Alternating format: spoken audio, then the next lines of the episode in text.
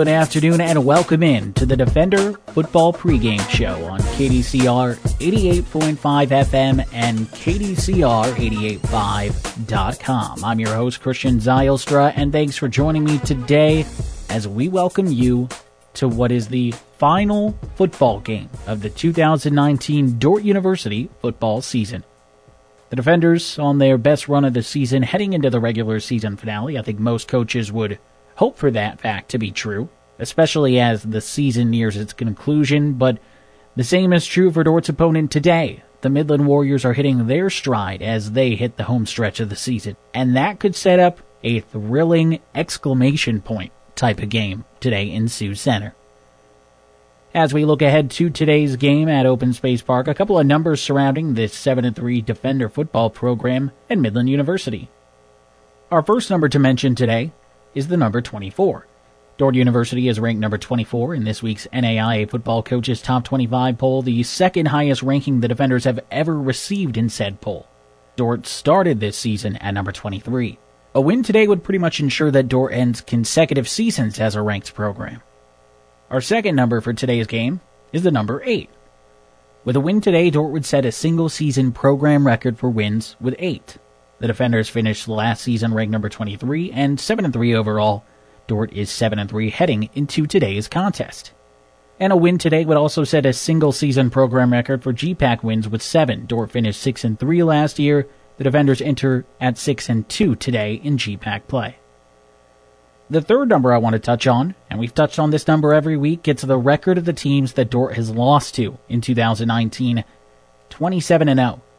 Morningside, Northwestern, and Keiser are all ranked in the top nine, and they're all 9 and 0. Now, Northwestern and Morningside play each other today. The winner of that game wins the GPAC title, so at least one of those three teams will be forced to lose, but likely they'll all stay in or very, very near the top 10 of the NAIA coaches poll. So those numbers, they provide context surrounding Dordt's season, but what about context surrounding Dordt heading into today? And for that context, we have to look at three numbers 4, 209, and 35. Heading into today, the Defenders are riding a four game winning streak. Since the Defender Days loss to Northwestern, Dordt has wins over Doane, Concordia, Hastings, and Briar Cliff.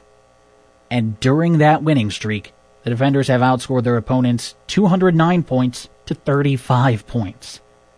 That is as dominant of a stretch as you can have playing football, regardless of who you're playing. I mean, that's what Morningside does to teams. For context on Midland heading into the showdown this afternoon, let's look no further than number five.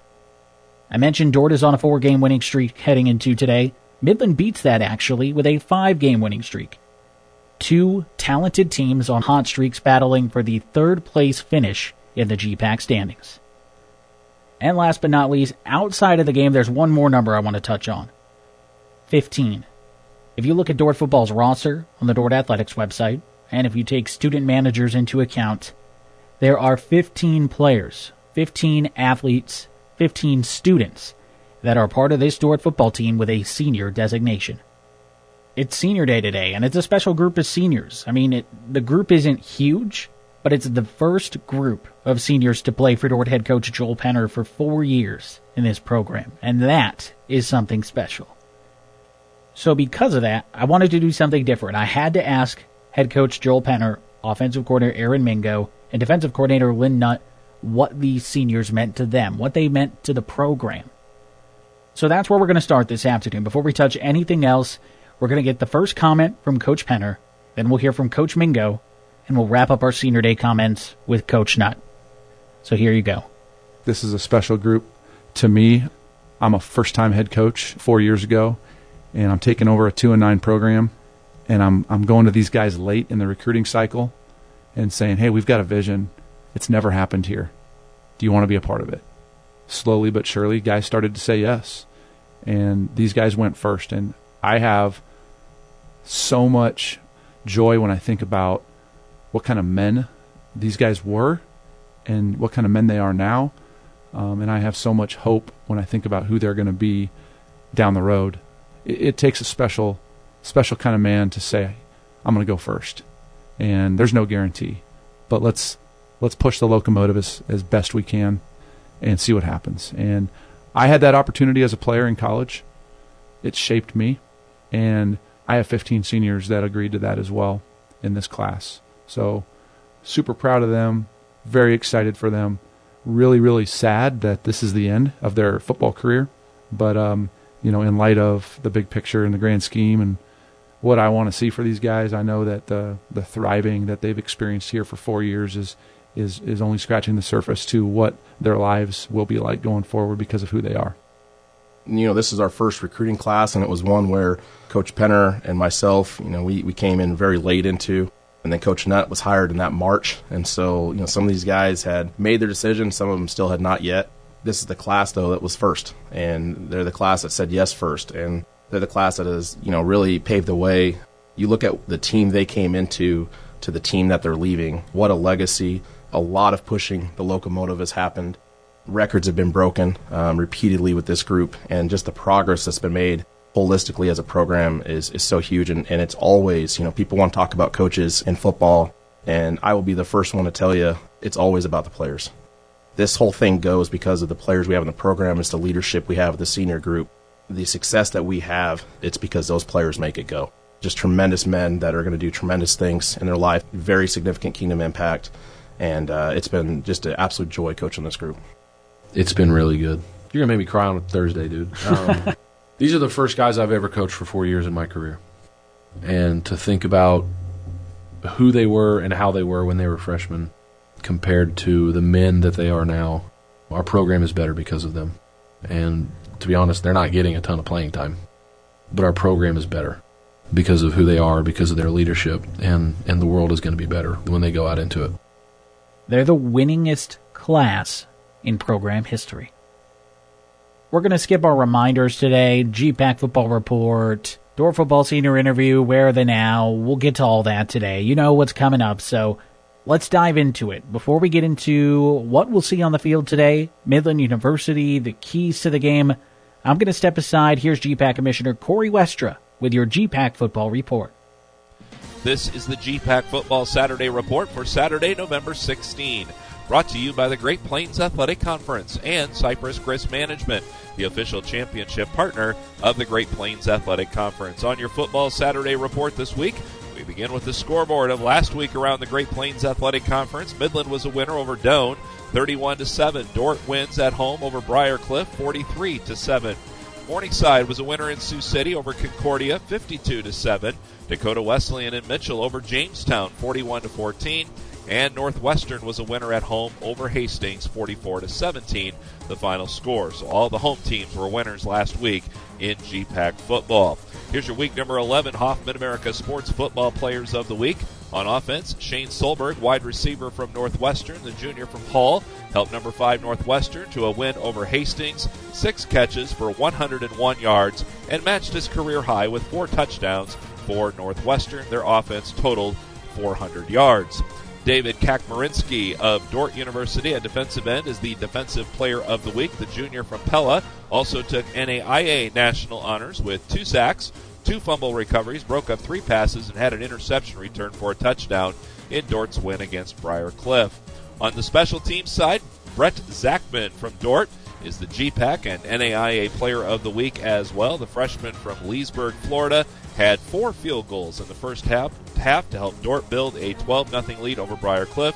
One of those field goals, a season long 44 yarder. And that's your Week 11 football players of the week. Coming up after the break, we will preview this final Saturday of GPAC football for 2019. The GPAC Football Saturday Report rolls on right after this. The Great Plains Athletic Conference is an affiliated conference of the NAIA consisting of 12 private faith-based colleges and universities in Nebraska, Iowa, South and North Dakota. Founded in 2000, the GPAC is proud of our academic and athletic excellence. Last year, the conference totaled 766 NAIA Daktronics Scholar athletes and 193 NAIA Scholar teams. Since the league began in 2000, the GPAC has claimed 30-team NAIA national championships. For more information about the GPAC, visit our website, gpacsports.com, or follow us on Twitter at gpacsports. The Great Plains Athletic Conference, academic and athletic excellence since 2000. We move into the final Saturday of GPAC football for 2019, and, well, it's been talked about for a long time, and today it finally happens. The NAIA National Game of the Week for the GPAC Championship. Number one ranked Morningside will travel to take on number five Northwestern in Orange City at De Valois Stadium, Korver Field. Both teams are 9 0 overall. Both teams are 8 0 in the Great Plains Athletic Conference. The GPAC Football Championship Trophy will be handed out today in Orange City, a 1 o'clock kick between Northwestern and Morningside. Here is the other games for this final Saturday of GPAC Football 2019. Briar Cliff travels to Jamestown, North Dakota to take on the Jimmies in a 1 o'clock kickoff. It will be Dakota Wesleyan at home in Mitchell against Hastings at 1. And Dordt is home in Sioux Center where they will take on the Warriors of Midland in a 1 o'clock kickoff as well at Open Space Park. Morningside does hold down that number one spot in the NAIA National Poll. Northwestern is number five, and Dordt has moved into the top 25 as of last week. They are now ranked number 24 in the country. For more, go to gpacsports.com. We're in the midst of our fall championships. Check those out online. Don't forget, we're also on Twitter at GPAC Sports. This is your GPAC Football Saturday report for November 16. I'm Corey Westra. What a day in the GPAC today. You have Northwestern and Morningside battling for the GPAC crown over in Orange City. And then for third place, Dordt and Midland are battling it out today in Sioux Center. The defenders are coming off their fourth consecutive win, so let's briefly talk about that win, a 43 7 dominating victory over Briar Cliff University. And if you didn't know the score of last week's Dordt Briar Cliff matchup, if I told you that Dordt would have two NAIA Players of the Week, I think you'd have a pretty good idea of how this one went. Last Saturday, we saw the defenders top the Chargers 43 7 thanks in large part to the leg of Brett Zachman and the dominance of David Kakmarinsky. Mrazek on the blitz. Pass is intercepted, and there he goes. David Kakmarinsky, the pick six, fitting in to the day for the junior from Pella. The defensive end reads the screen perfectly. And David Kakmarinsky with the pick six, and the defenders with a 42 7 lead. Tyler Reynolds holding. Snap is down. Kick is up. It has the distance, and it's good. Zachman with his fifth field goal makes it 29 to 7. It was Zachman's leg early on. Four field goals had Dordt up 12 0 before finally finding the end zone late in the first half. Zachman earned a GPAC and NAI Special Teams Player of the Week honors after he drilled all five of his field goal attempts, including a career long 44 yarder in all four of his PATs. And it was Kakmarinsky throughout. Two tackles for loss. He now has 18 and a half this season, eighth in NAIA, and he's the career tackles for loss leader at Dordt. Two sacks, he's the career sacks leader at Dordt. Three batted passes, and a pick six. So let's try to sum this up. I had a conversation with David this week and just asked him, you know, what what's going on in, in your mind and your experience, and he said that he's kind of crossed a threshold where what he trains very very diligently to do in practice, what he has been training now for three seasons, has finally become kind of second nature for happening on Saturdays. I think the development of every athlete, you, you train skills, you train fundamentals, and you you learn these fundamentals and these skills, and you try to implement them into practice. And then you go to Saturday and you default to the most natural fundamental and technique that, that you have. And sometimes that's habits that are good, sometimes it's habits that are bad. And David's reached a point I think, mid season this year where he would be able to say, the things that I've been working on for so many years fundamentally. I mean, you have to remember the guy's a, a linebacker and a quarterback in high school. And so this D line thing has been new to him. And so those techniques and fundamentals, he reached a point, I think, mid season this year where those things became his habits. And now he's able to use them very effectively and, and just dominate. So it's been fun. Been really neat to see his, his growth. Ultimately, Dordt ran 94 plays, totaled 501 yards, and allowed fewer than 200 yards in return. Briar Cliff managed just 22 offensive plays and one first down in the first half alone. So, not surprisingly, time it's flying by this afternoon. Kickoff quickly approaching, so I think it's time for our Dordt football senior interview here on the Defender Football pregame show, and I had a chance to speak this week with senior linebacker Sam Pieriakokit. So, let's hear a few thoughts from him as his Dordt football career winds down today. You're listening to the Defender Football pregame show on KDCR 88.5 FM and KDCR885.com. This is our Dordt Football senior interview segment, the final interview for the 2019 Dordt Football regular season. Our featured guest today is a linebacker with the Dordt University football program. We're joined by Sam Pibriakokit. So you came to Dordt from Idaho. Yep. How did you hear about Dordt University and what kind of stood out to you about Dordt and about the football program during the recruiting process? My defensive coordination back in high school, his son Josiah Cody, he went to Dordt, and that's how I heard about Dordt. And apparently he sent my profile to Dordt's coaches, and through the recruiting process, Coach Paul Carter, he used to be here, he always called me and asked me how I'm doing. And when I got here, actually got there on Thursday night worship, and that was really cool environment. And the next day, I got to experience coaching stuff. And for me, it's kind of funny that I'm a guy all the way from Thailand to Idaho and then to Dordt. So at the end of that day, I, was, I feel like this must be God's plan. And I was like, you know what? I'm gonna try it out for a year and then see how it goes. And then I now four years, so so I believe it's God's plan. Yeah, that's awesome to hear. You mentioned four years. You know, this is your senior year. What felt different about this year heading into fall camp than some of the previous seasons? More experience, but definitely I want to get the most out of it. I try to make practice fun as much as possible, try to enjoy everything I do. And seeing the improvement of the team from my freshman year to senior year, it's just very, very enjoyable.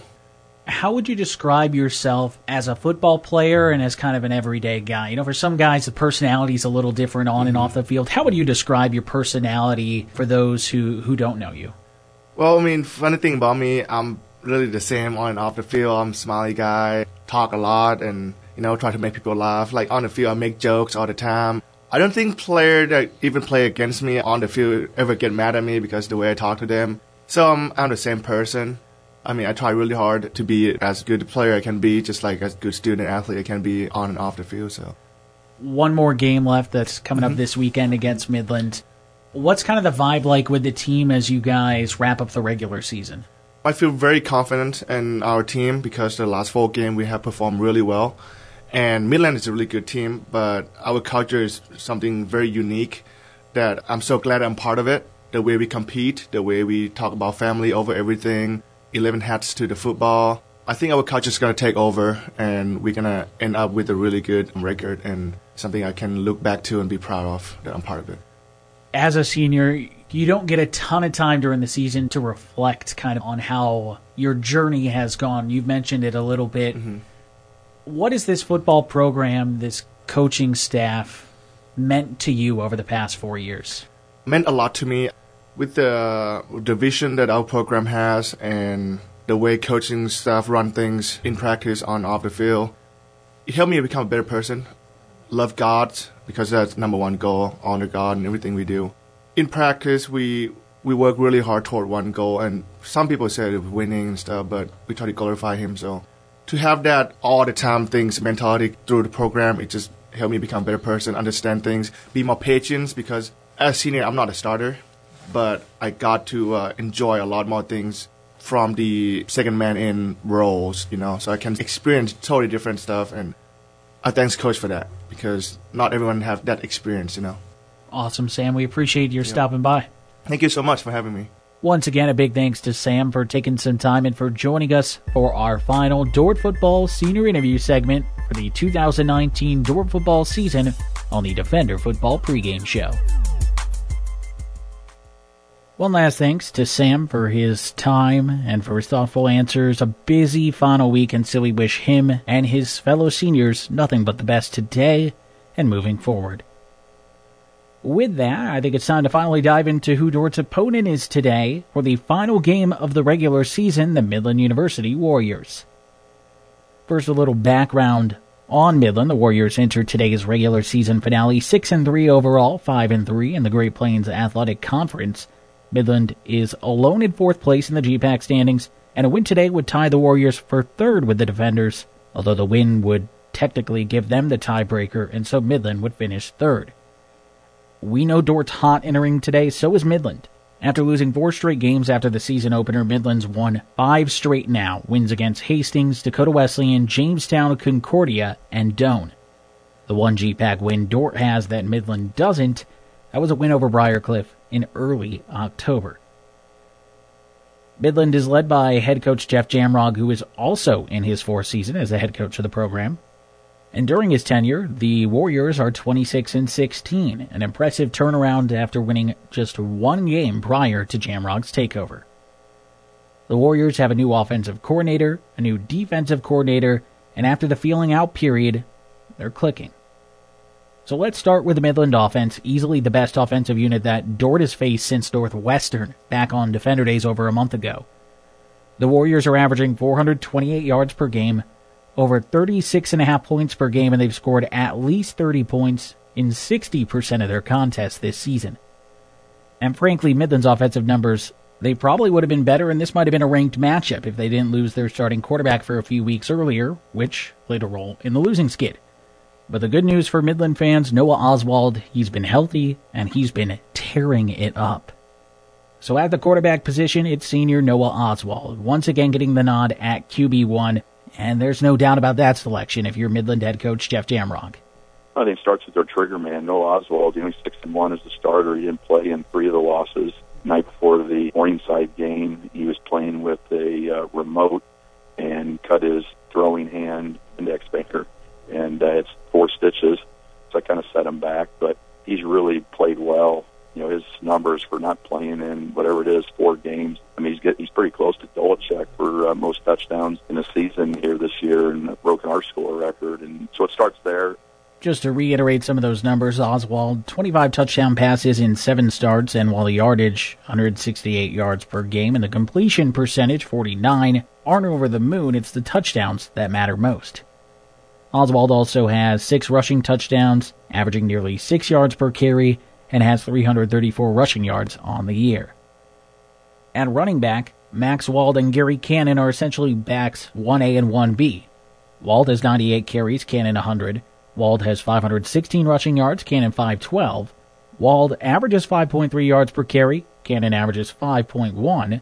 They both have four rushing touchdowns, and they both have 55 plus yard runs this season. So with those two guys in the backfield, plus Oswald's running ability, there's a lot of attacking options back there for Midland. At the receiving positions, there are two guys Dordt's going to have to keep an eye on, and they have the same name, although spelled differently. So watch out today for the Austins. Sophomore tight end Austin Harris leads the Warriors 739 receiving yards, 12 receiving touchdowns, and nearly 74 receiving yards per game.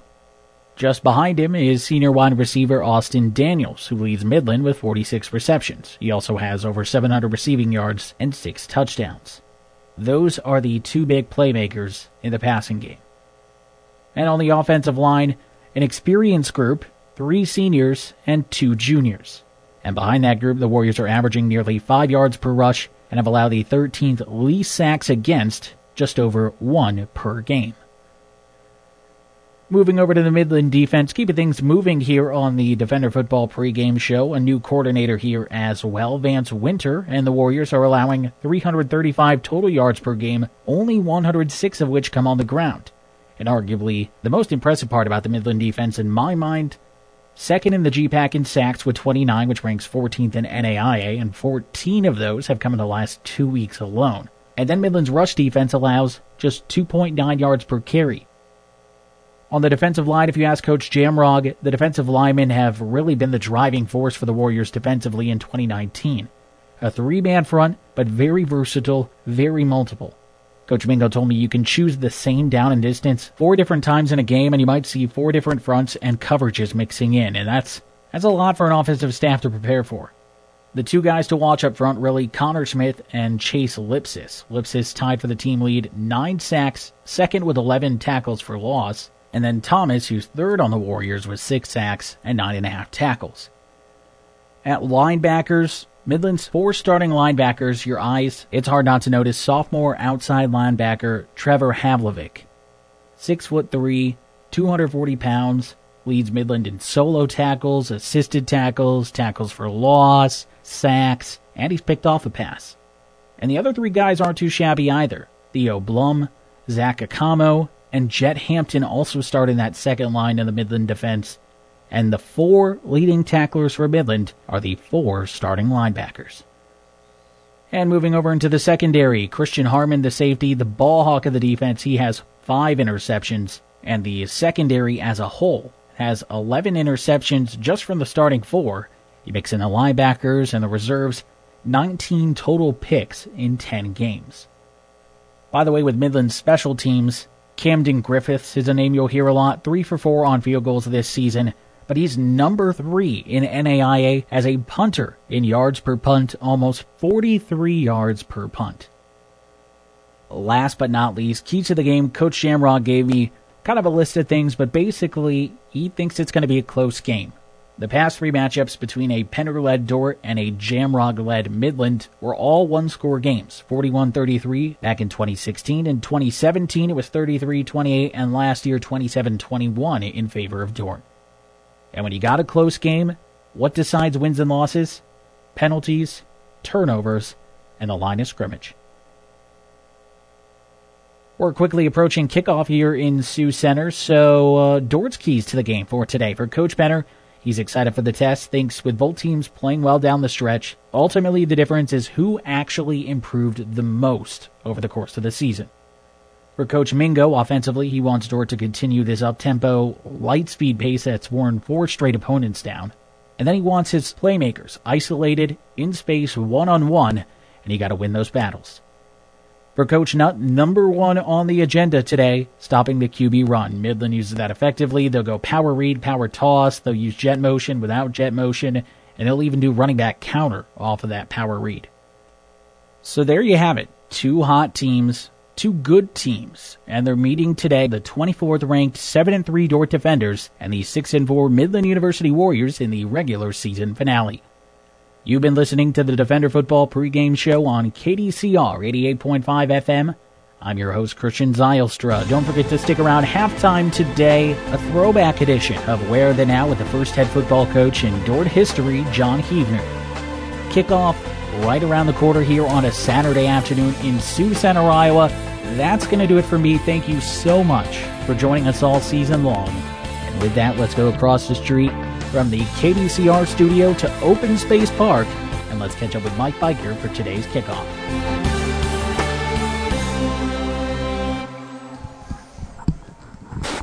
And thank you very much. And we are indeed at Open Space Park, and we might get started just a shade late this afternoon. Senior Day, senior recognition going just a little long, but I'm going to guess that we're going to be awfully close to that 1 o'clock kickoff by the time all is said and done. And as Christian laid out for you and for us, two very hot teams right now, two teams on rolls. Midland, winners of five in a row since losing four straight. The defenders, winners of four in a row since starting the year at three and three. And Kyle Achterhoff, we talked about it throughout the last couple of weeks and uh, finishing the year well. The difference between a average to good season and an outstanding year in both of these teams trying to wrap up what they could term as uh, probably not meeting quite their expectations, but still an opportunity at an outstanding season here this afternoon. Yeah, for sure. Um, both teams set their goals pretty high at the beginning of the year, and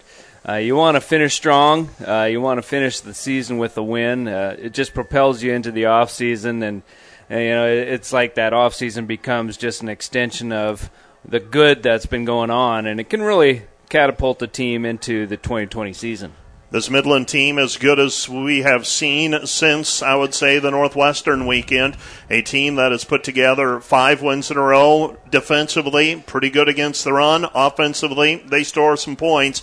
This will be a chif- this will be a challenge for the defenders here this afternoon. Yeah, no doubt. Uh, both sides of the ball, you just have a good, solid Midland football team. Uh, you mentioned uh, very good defensively, uh, and on the offensive side you know, different than a lot of the teams that that Dordt has faced so far this season, and, and just being so balanced uh, between the run and the pass. Probably the most balanced team, really, in the GPAC in terms of uh, what they do offensively.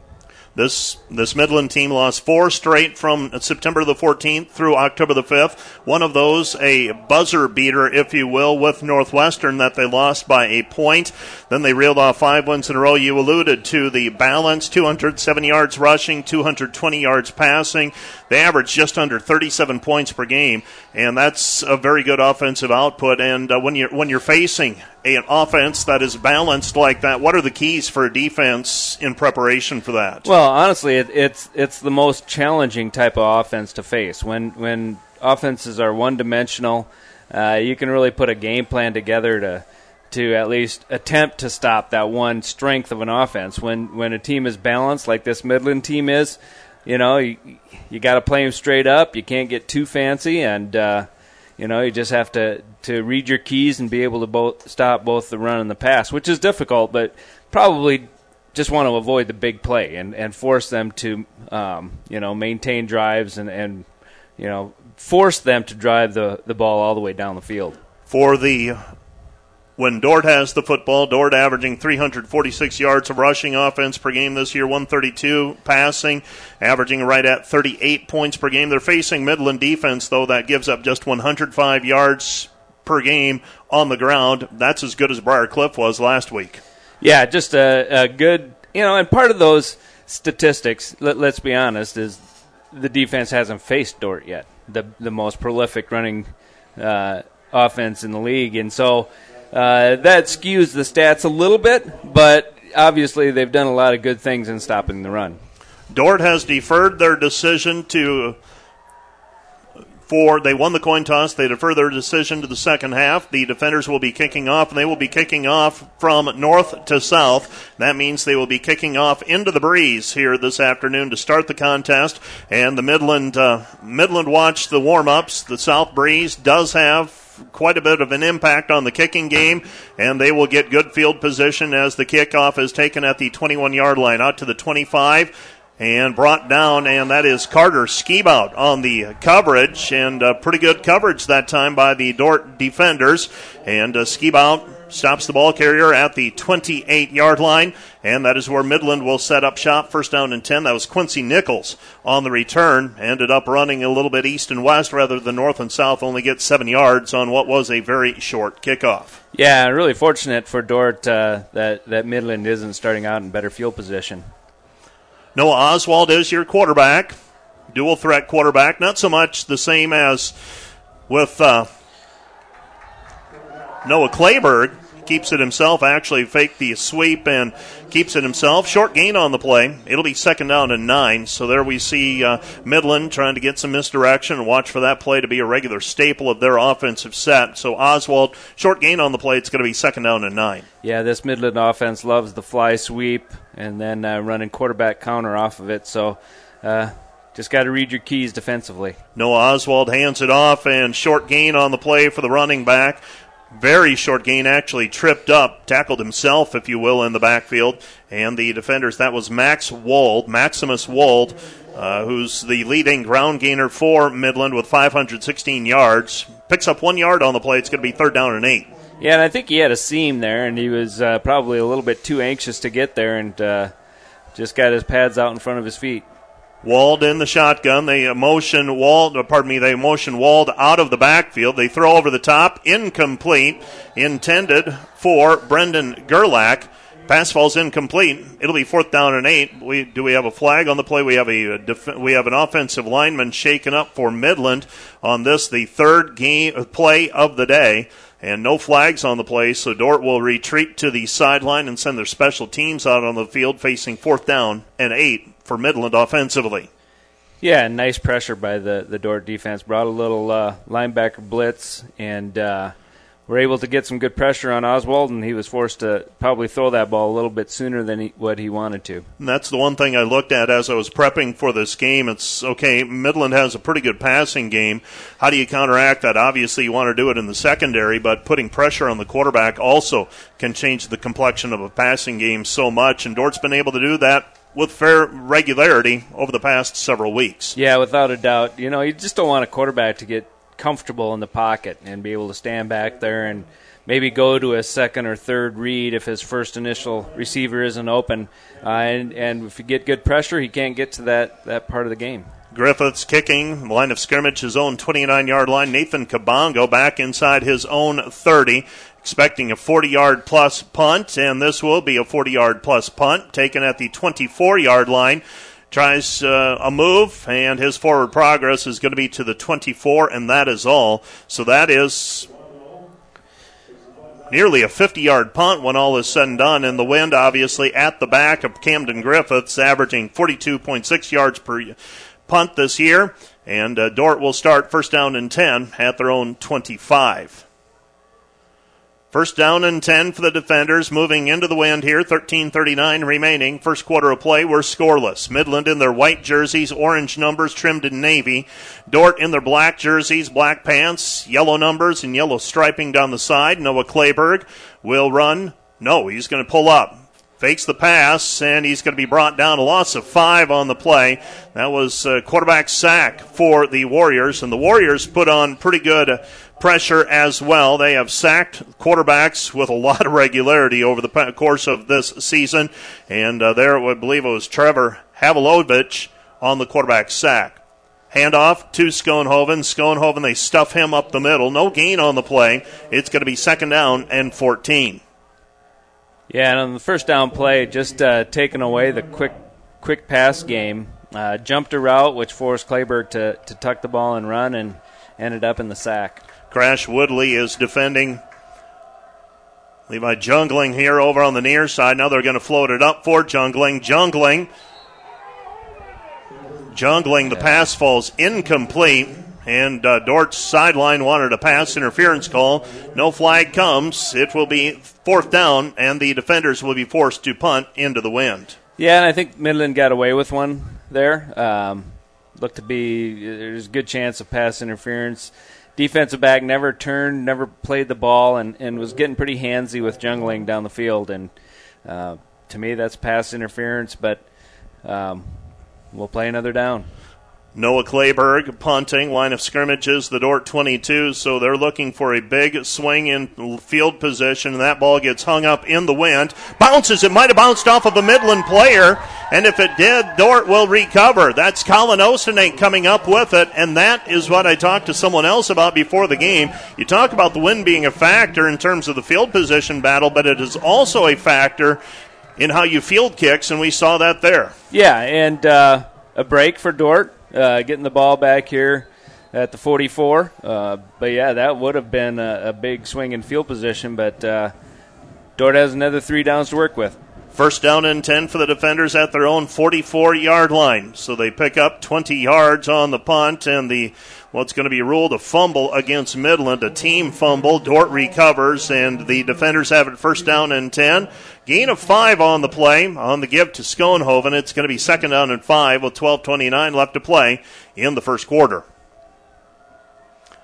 Clayberg sends a man in motion out of the backfield. Clayberg's going to run option, pitches over to Schoenhoven. Schoenhoven out of bounds, short of the first down marker, looks like by about a yard or so. Well, they're going to mark him back way at the 49. I thought he was closer to the 47 or 46. So it's going to set up third down and three after the gain of two on the pitch to Schoenhoven. Third down and three. Dordt with it in Midland territory. Handoff Schoenhoven. Schoenhoven trying to work his way forward. Short gain on the play. Maybe a gain of one or two. And with the wind blowing in your face, I'm guessing that you're going to go for it here because there's not much yardage to be gained. Well, Dordt's going to punt, though. Yeah, I think, uh, you know, putting it back on your defense, thinking if you can just, you know, change field position by 20 yards even, um, you know, you force force the, the Midland team to the Midland offense to sustain a drive. Fourth down and two. Noah Clayberg back at his own 37 yard line. Line of scrimmages, the Midland 47, we'll say, 48. And Clayberg this time a line drive takes a Dordt bounce inside the 20 and it'll be downed inside the 20 near the 16 yard line, and that is where Midland will take over first down and 10 at their own 16 after the change of possession. So the defenders will send the defense back out onto the field, scoreless. Both teams have had one possession, and the defenders will try to stop Midland on offense again. First and 10 at the 18 yard line. Your quarterback for Midland is Oswald. Oswald averaging 5.8 yards per carry. He did not, well, he attempted one carry out of the three plays that Midland ran on their first set of downs. Pass far side complete to Austin Daniels. Pickup of six on the play. Coverage by Connor Bosma makes the tackle immediately. It'll be second down and four. Second and four.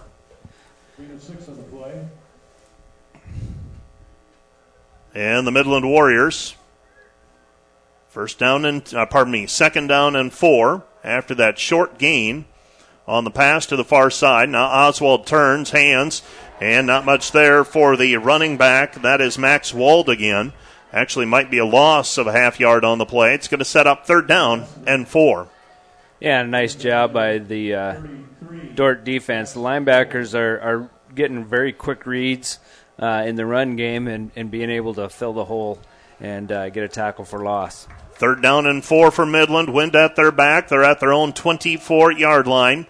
Fake the handoff. Pass out of the backfield. Pass is complete to McAllister. McAllister picks up more than enough for a first down out to the 37 yard line. And that uh, gives Midland a new set of downs to work with with 10 minutes and 5 seconds remaining in this first quarter.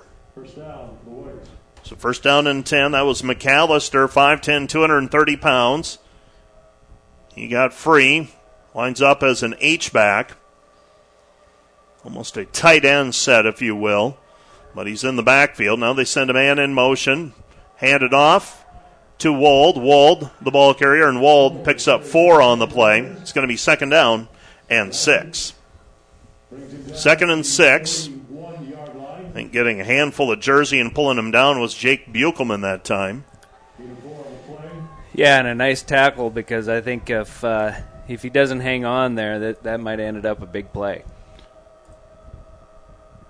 Second down and six for Midland. Your quarterback is Oswald. Oswald barking signals. Send a man in motion. That's Wald. Back to pass is Oswald. Oswald has a man open over the top, and that's going to go for six. Pass completed to Austin Daniels, and nobody's going to catch him. And that'll go for 59 yards and a touchdown score. And the Midland Warriors are on the board first, leading six to nothing with 9:01 left to play here in the first quarter. And starting to see you talking about having to honor the defense your safeties and line, your safeties and linebackers can get left uh, in coverage in uh, not very opportune positions. That's exactly what happened there. Yeah, just the the play action draws up the safeties and uh, get the receiver in behind them, and you know just a one on one, and uh, you better uh, get some good hands on and stay with them. But that he was wide open on the play. Camden Griffiths with the kick with the wind. It's up, it's good, and Midland has a 7 0 lead with 9.01 left to play in the first quarter. Midland draws first blood. You're listening to KDCR Sioux Center 88.5. Back with more after this. Place kicker Austin Heim kicks it long through the end zone. Sonderman looked like he was going to field it and then lets it go through the end zone. Dordt will take over first down and 10 at their own 25 yard line, trailing 7 0.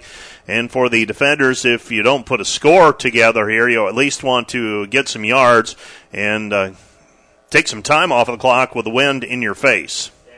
Mike, you want to you want to have a time sustaining drive just to keep that clock moving. Uh, get out of this first quarter when you're going into the wind. Well, Noah Clayberg looked like he was going to try to run after the pocket started to collapse. Might have been a designed play, but there to bring him down almost immediately. That was Chase Lipsis. Lipsis leading the t- team with nine sacks and 11 tackles for loss. Gets another one there. It's second and 11. Pass incomplete, intended for Jake Dodge. And that'll bring up third down and 11 now, and the defenders not in sync offensively so far, and Midland has been able to shut down the Dordt running game initially, at least. Dordt going to the air with the wind in their face. They've not completed a pass yet, and the defenders now facing third down and 11. Yeah, throwing it, throwing into this strong wind, uh, you, you really have to get a lot of zip and keep a tight spiral. Handoff, Schoenhoven. Schoenhoven Not much there. Maybe picks up a yard on the play. It's going to be fourth down, and the defenders will be forced to punt. And Midland's defense does the job as they don't allow Dordt to move the football, and they will get the field. They will get the ball back in great field position. Well, and, and really, other than the the turnover on the punt return by Midland, um, this first quarter is going exactly like they would have hoped. Forcing three and outs, forcing punts, uh, flipping the field, getting good field position, um, and using the wind in the passing game. So Clayburgh is back to punt once again, and they're giving him basically just 20 to 25 yards in terms of how far they think that punt will travel in the air. Fair catch called for near midfield by Midland's Austin Daniels, and that is where Midland will take over first down and 10 at their own 47 yard line. So a 28 yard punt by Clayburgh. And now Midland has it. Good field position. Let's see what the defense for Dordt can do here trailing 7 to nothing with 7:46 left to play in the first quarter. First and 10 for Midland. Noah Oswald sends a man in motion. That's Daniels and gave it to Daniels on the sweep. Daniels, 10 yard pickup on the play before he's finally brought down by Bosma. Actually, a 12 yard gain on the play. And Midland is in Dordt territory at the 41 yard line. First down and 10 for Midland at the 41. Dordt trailing 7 to nothing. Yeah, and you can tell that's a play that Midland runs often because uh, just very good timing and he gets to the edge quickly. Oswald keeps it himself after pulling it away from his running back, Wald. Oswald Pickup of four on the play. It'll be second and six. Second and six. Well, you hope at some point, maybe on that mesh, that you'll get a miscue. But Midland pretty adept at running it. They haven't turned the ball over a lot this season. Second down and six. Right now, Midland pretty balanced offensively coming into the game, and they have shown that balance here once again this afternoon. Did we have a flag thrown? I think they're. I don't know if the clock got reset. It looks like they're. Yeah, it was. He was thinking it was a delay of game, but that would have been a pretty quick uh, play clock. So they reset it. No, no penalty on the play. Second down and six.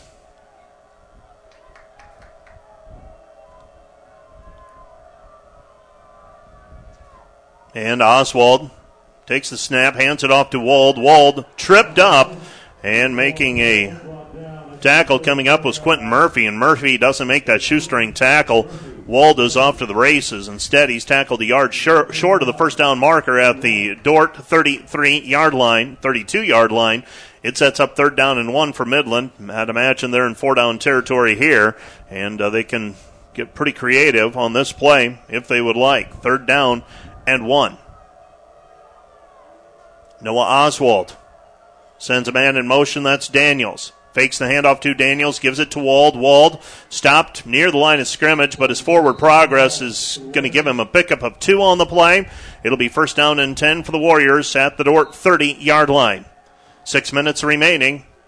First quarter of play. Midland with a 7 0 lead, and they've got it in Dordt territory.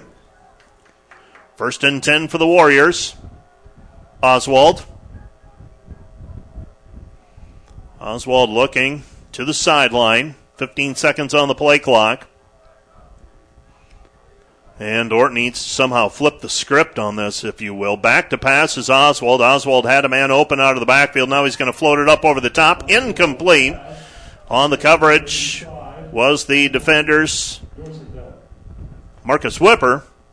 And the pass falls incomplete in the end zone. It'll be second down and 10. Yeah, and Midland uh, just taking a shot. You know, get a receiver on a double move, uh, trying to get the big play.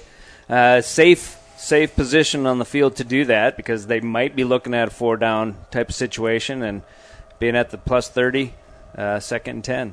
Second down and 10, back to pass Oswald. Oswald zips it. On the far side, pass is complete. That was Austin Daniels on the receiving end of that five yard pickup. Make that a six yard gain. It'll be second down and four. Midland, beg your pardon, third down and four. Midland with it at the Dordt 24 yard line. Oswald looking to the sideline again. Five minutes remaining here in the first quarter. First quarter that has moved along pretty rapidly.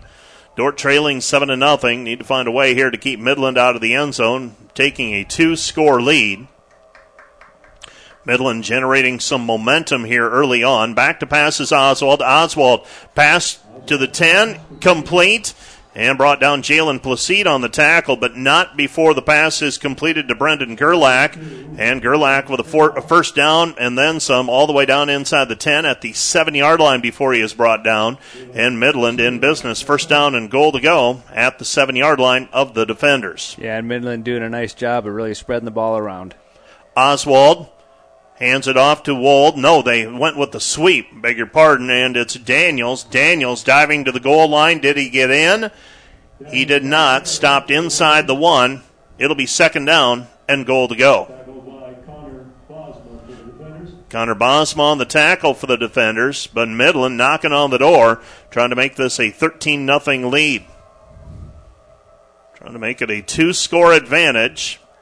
Midland has done what they have wanted. Now, this is their second sustained drive of the football game after being stopped on and forced to punt on their first possession. Handoff up the middle. Max Wald. Wald into the end zone. Touchdown.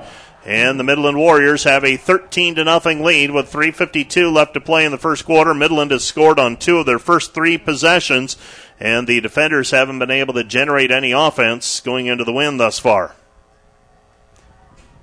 Midland now with a point after try. And they will line up for the point after. This is Camden Griffiths who will be kicking. Midland spreads things out initially, seeing if they have any numbers or an advantage for a two point try. Then they retreat and go to the point of the uh, kick. And the kick is up and through, and Midland has staked themselves to a 14 to nothing lead. 14 nothing our score. Still 3.52 left to go in the first quarter. Back with more after this. Midland is kicking off. This is Austin Heim kicking with the win. Skibout and Sonderman are back deep.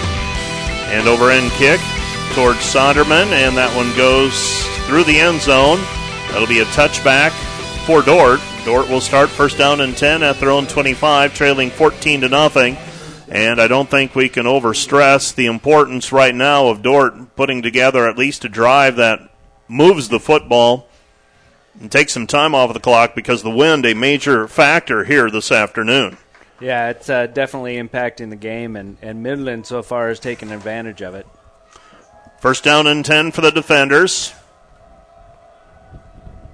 Clayberg going to run a design sweep for him, and nothing there for Clayberg. Tried to get to the edge and then is stopped at the line of scrimmage. No gain on the play.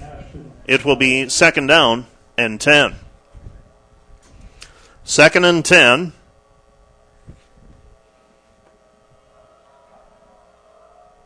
Fake the handoff. Clayberg pitches over to Schoenhoven. Schoenhoven trying to get to the edge, and Schoenhoven takes a couple of shots before he is brought down at the 28 yard line.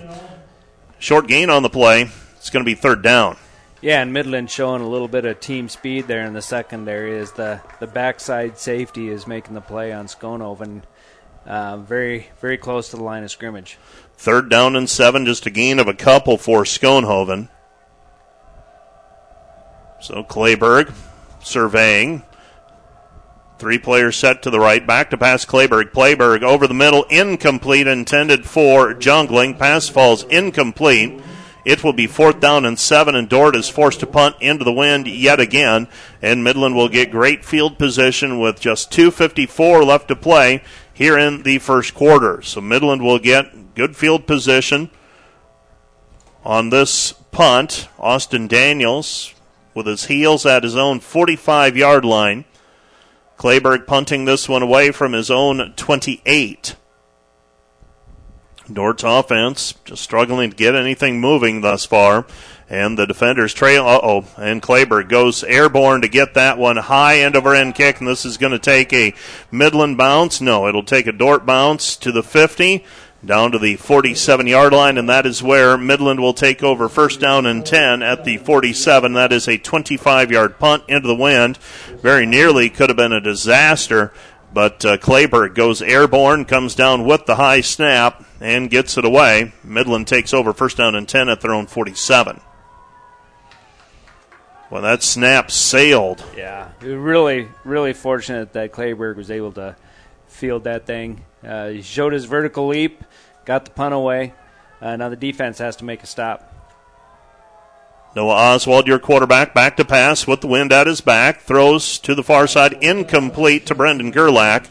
That'll bring up second down and 10. One of the few times we have seen Midland go to the air on first down. Feeling pretty confident about things at their own 47. It'll be second down and 10. Yeah, and they're they're probably thinking here we got two and a half about two and a half minutes to take advantage of the wind. Uh, we might see them with just keeping the ball in the air this drive and uh, seeing how much time is left on the clock uh, remaining in the first quarter. Second down and 10. Midland at their own 47 yard line. Man in motion out of the backfield is Cannon. They swing it over to Cannon. Cannon gets a block and is tripped up and brought down by Quentin Murphy. Murphy, pretty good job anticipating coming up from safety to make that stop. Gain of two on the play. It'll be third down at eight. Yeah, and so far Murphy's made some nice open field tackles. Um, that's a big play right there, forcing uh, Midland into a third and third and long situation. Cannon 512 yards of rushing offense this season. They also used him as a quarterback a little bit last year, and um, using him more as strictly a running back this year. Third down and eight for Midland. Man in motion. That's Cannon again, and keeping it is Oswald. And Oswald is stopped for no gain up the middle.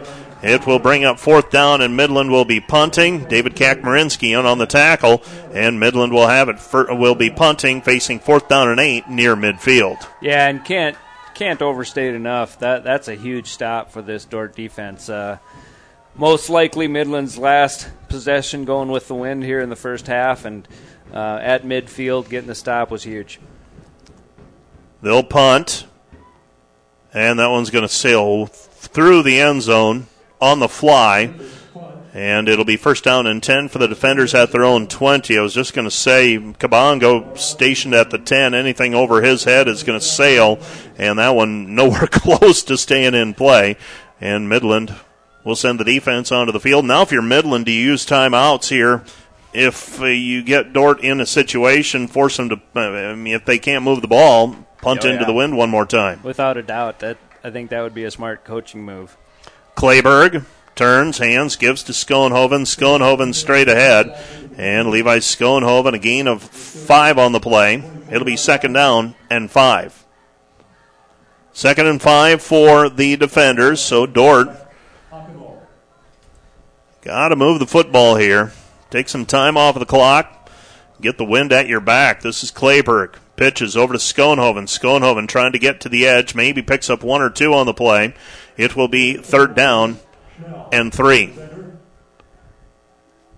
I'm really, uh, I'll be honest, Mike. I'm not sure why Midland's not using timeouts, and, for that fact, why uh, Dordt rushed into that play. You know, it's uh, there were th- almost 30 seconds left on the play clock. Uh, you want to get out of this quarter. Third down and four. Clayberg can take it down to about 18 seconds. Now they're taking their time. That was Schnell actually on the run, I believe, last time, or not Schoenhoven. They hand it off to Schoenhoven. Schoenhoven moves the pile forward. Second effort, I believe he got it. Yeah, great effort by Schoenhoven as he just uh, used that senior strength to plow ahead for the first down. First down and 10 for the defenders, 10 seconds on the play clock, and I believe Dordt's just going to let the clock run out. That would be the wise move here. Right on. Into the wind, get the wind at your back, and uh, through one quarter of play, Midland using the wind and moving the football well. It'll be first down and 10 for the defenders at their own 31 yard line when we begin the second quarter. You're listening to Dordt Football on KDCR 88.5. We'll be back with the second quarter of play right after this. Noah Clayberg, the carry, gains five on the play. It'll be second down and five as we resume play, and we're trying to chase down a few scores from around the conference. Obviously, the big one for the conference championship being played in Orange City today. We'll give you those scores during our next break in the action. This game's scooting right along. They hand it off. I believe that's Sonderman, not absolutely certain, but uh, certainly looked like him out of the backfield, and it was. Michael Sonderman, the freshman, picks up a couple on the play. It's going to be third down and a long three. Third down and three for the defenders at their own 38 yard line. Defenders now trying to pick up the pace offensively.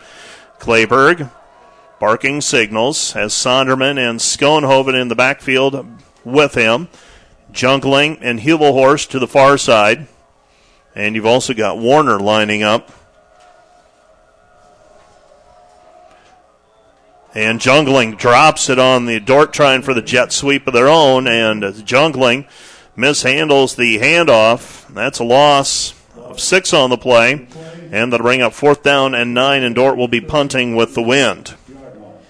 Yeah, just not able to get that rhythm going offensively so far. I thought uh, after converting, getting getting that first first down, uh, maybe they'd get more in the rhythm. But uh, Midland doing a good job of keeping Dordt's offense off balance. Clayberg is punting. He'll have the wind at his back. Ball is at the 31 yard line. That's line of scrimmage. Clayberg bounces at the 35 yard line inside the 20 and it'll roll dead inside the 15 down at about the 12 yard line and that is where Midland will take over first down and 10 at their own 12 Midland with a 14 to nothing lead let's take a look at your scoreboard made possible by Fairway Meat and Grocery in Sioux Center. Fairway Meat and Grocery in Sioux Center, serving the community since 1991. In Orange City, Morningside leads Northwestern 9 to 7. Jamestown leading Briar Cliff 7 to nothing. That's in Jamestown. Dakota Wesleyan leading Hastings 14 to 0. And in the game you're listening to on KDCR, Midland leading Dordt 14 to nothing. Midland with a football in their own territory at their own 12 to start. First down and 10 for the Warriors. Let's see if they're able to move the ball into the wind with any regularity. Fake the jet sweep, keeping it as Oswald. Oswald upended by Murphy at about the 25 yard line. That's a gain of 13 on the play. And on the jet, the fake to the jet sweep, the uh, player got buried at about the three yard line. And it'll be first down and 10 for the Warriors at their own 25. But shaken up on the play, I believe that's Austin Daniels, who uh, got hit pretty hard after they faked it to him. And it'll be first down and 10 for the Warriors when we resume play. You're listening to KDCR Sioux Center 88.5. Some of the businesses who make these broadcasts possible include Borensons of Boyden, handling gravel and excavation needs on the web at borensons.com. That us settles. You'll appreciate their quality service. Actually, that was not Austin Daniels, who they faked the jet sweep to. That's number 85, and I believe that's a freshman who uh, returned a kick as well already. That's Zane Gunter. Gunter, 5'7", 175 pounds from Olton, Texas. Nope. Wrong roster. 85. That's Antoine Dorsonville. And he did return a kick earlier. 5'8", 160 from Miami. Shaken up on the play, and uh, he's not moving real fast as he goes off, off to the uh, sideline. 13 minutes remaining. First half of play. Midland leading 14 to 0. So Midland with a football, first down and 10 at their own 25 yard line. Wind in their face. Gary Cannon in the backfield along with Oswald. Send a man in motion. They give it to Cannon. Cannon trying to bounce to the outside, and Cannon short gain on the play. It'll be second down and eight. Buchelman on the tackle. Also on the tackle for the defenders, I believe Sam Warner got there. It'll be second down and seven, so a gain of three. And Midland taking their time with wind in their face. Obviously, with a two score lead, they're going to try to shorten the game as much as possible, especially when they are working into the wind. Two receivers set to the far side. Man in motion. They bring the tight end to the far side as well. Fake the handoff, pass it to that tight end. Pass is complete. First down yardage on the completion to Brendan Gerlach, and Gerlach has turned into a favorite receiver for Noah Oswald here this afternoon. Did not come into the game as one of the leading receivers for Midland, but he's got a couple of grabs at least already. And Midland has it first down and 10 at their own 38 yard line. Handoff Cannon. Cannon in the open field. He's to the 45 to the 50. And Midland mixing things up off with uh, the run and the pass. and moving the football with regularity now into the wind as well. And the defenders need to find an answer. Yeah, and that's the thing with, with balanced offenses. You can't you can't do a whole lot uh, scheme wise in terms of selling out to stop one or the other. Short gain on the play for Midland.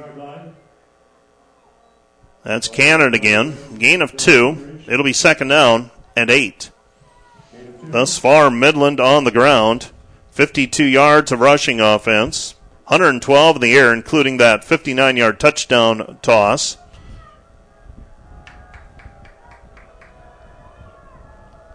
So, second down and eight. Football at the 48 yard line. Back to pass. Oswald. Oswald pass over the top. Incomplete. And falls incomplete, intended again for Gerlach. And that'll bring up third down and eight. Yeah, and uh, really fortunate for Dordt that Oswald couldn't get a little bit more, more on that ball, a little bit better accuracy because uh, he had his receiver open uh, behind the defense and uh, potential scoring play that uh, Dordt was able to dodge the bullet there. David Kakmarinsky shaken up on the play. Dordt's trainer Chris Fagerness out from the sideline to talk with the junior defensive lineman. You're listening to KDCR Sioux Center 88.5. We're also live on the World Wide Web, KDCR885.com. Let's take a break and be back right after this. It'll be third down and eight. David Kakmarinsky helped off of the field, favoring his right leg. So he will be out for a while at least. Third down and eight for the Warriors. Indoor territory at the 48 yard line. Back to pass. Pass over the top. Incomplete. Whipper on the coverage. And with 10.38 left to go in the first half, that pass falls incomplete. And it'll be fourth down, and it does look like they're going to look at the ankle of David Kakmarinsky. Obviously, the first fear is always the knee, but uh, right now, at least, they're going to look at the ankle. Yeah, and hopefully he'll be able to get it taped up, and hopefully it's not too serious, and he can get back involved in the game today. Nathan Kabongo will let the line drive kick drop. Midland will cover it at the 23 yard line. And with Midland leading 14 to nothing, the defenders will have the football at their own 23. And uh, time for the defenders to put together a scoring drive here. The longer this game stays at 14 to nothing, the more it'll feel like you begin to try to just dodge bullets. Dordt needs to put some pressure on this Midland team. Yeah, and uh, just got to get into a rhythm. Uh, maybe you'll see them uh, pick up tempo even more, uh, just to try to get things going. Rolling right as Clayberg steps up in the pocket, throws over the top. It's underthrown. Jungling comes down with it though at the 40 yard line. So Jungling comes back, makes the grab in Midland territory at the 40 yard line. Not bad coverage, actually, by Midland's Christian Harmon, but Jungling able to wrestle the ball away from him in the air and comes down with a pass completion. Yeah, initially Jungling had a step or two, and uh, tough to get a lot on it, but uh, Jungling came up with the ball. Handoff to Schoenhoven. Schoenhoven gains three on the play. It will be second down and seven. And if you're Dordt, you just need you you can't allow this to grow at all beyond where we're at right now at 14 to nothing. See if they can uh, put a scoring drive together here. 9:54 left to go in the half. Handoff Schoenhoven. Schoenhoven beyond the 25 to the tw- uh, pardon me the 35 to the 34 yard line. Short gain on the play. It's going to set up third down, and it looks like five. Yeah, and you're definitely on that in that part of the field where uh, Dordt's probably thinking about two downs here to pick up that five yards. Third down and five for the defenders. Clayberg has Schoenhoven behind him. Fakes the handoff, pitches it. Right side, Schnell. Schnell to the 30, and it passed the 30 to the 25 yard line. And that's all started with the fake up the middle to Schoenhoven, which took some defenders. And then they ran the option to Schnell on the far side. First down for the defenders at the 25 yard line. Yeah, and just a nice job of getting to the edge, and the safeties were not able to get there. Hand off up the middle. Short gain on the play. Well, actually, a gain of four, and there have been times where Dordt's offensive line simply does what they do, and that's able to move the line of scrimmage. And then other times, Midland's able to uh, really limit that play. But that time, Dordt picks up three or four. It'll be second down and six. Well, you know, and those guys up front, those offensive linemen, they want to get into a rhythm too, and uh, they're starting to feel it a little bit now after picking up a couple first downs. Second down and six, handoff Schoenhoven. Schoenhoven weaving his way forward, and he picks up another three yards on the play. It's going to set up a manageable third down and three. Third down and three. Dordt needs the 15 yard line for a first down. Clayberg, your quarterback for the defenders. Hands it off Schoenhoven. Schoenhoven on the second effort, maybe his forward progress within a yard of the marker, and that's it. It's going to bring up fourth down and a big play here defensively for Midland. And the defenders, or do they go for points here with the wind at their back? Eight minutes left to play. First half, Dordt facing a fourth down, and I'm going to call it two. Yeah, and I think if it was a, a one-score game, maybe you, th- you think about the kick. Um, but uh, being down 14, uh, Dordt needs a touchdown to get back into this game, and so they're going to go for it here. Midland is going to burn a timeout, leading 14 to nothing with 7:46 remaining in the half. Back with the more after this. This is Dordt football on KDCR. Fourth down and two, big play here for the defenders. Trying to sustain this drive. Schoenhoven will line up to the right of Clayberg. Schnell is behind him. Fourth down and two. Man in motion is Jungling. Back to pass Clayberg. Clayberg's going to float it up for Schoenhoven, and Schoenhoven is held in the end zone. This will be an automatic first down for the defenders. That'll move the chains and keep the drive alive for Dordt.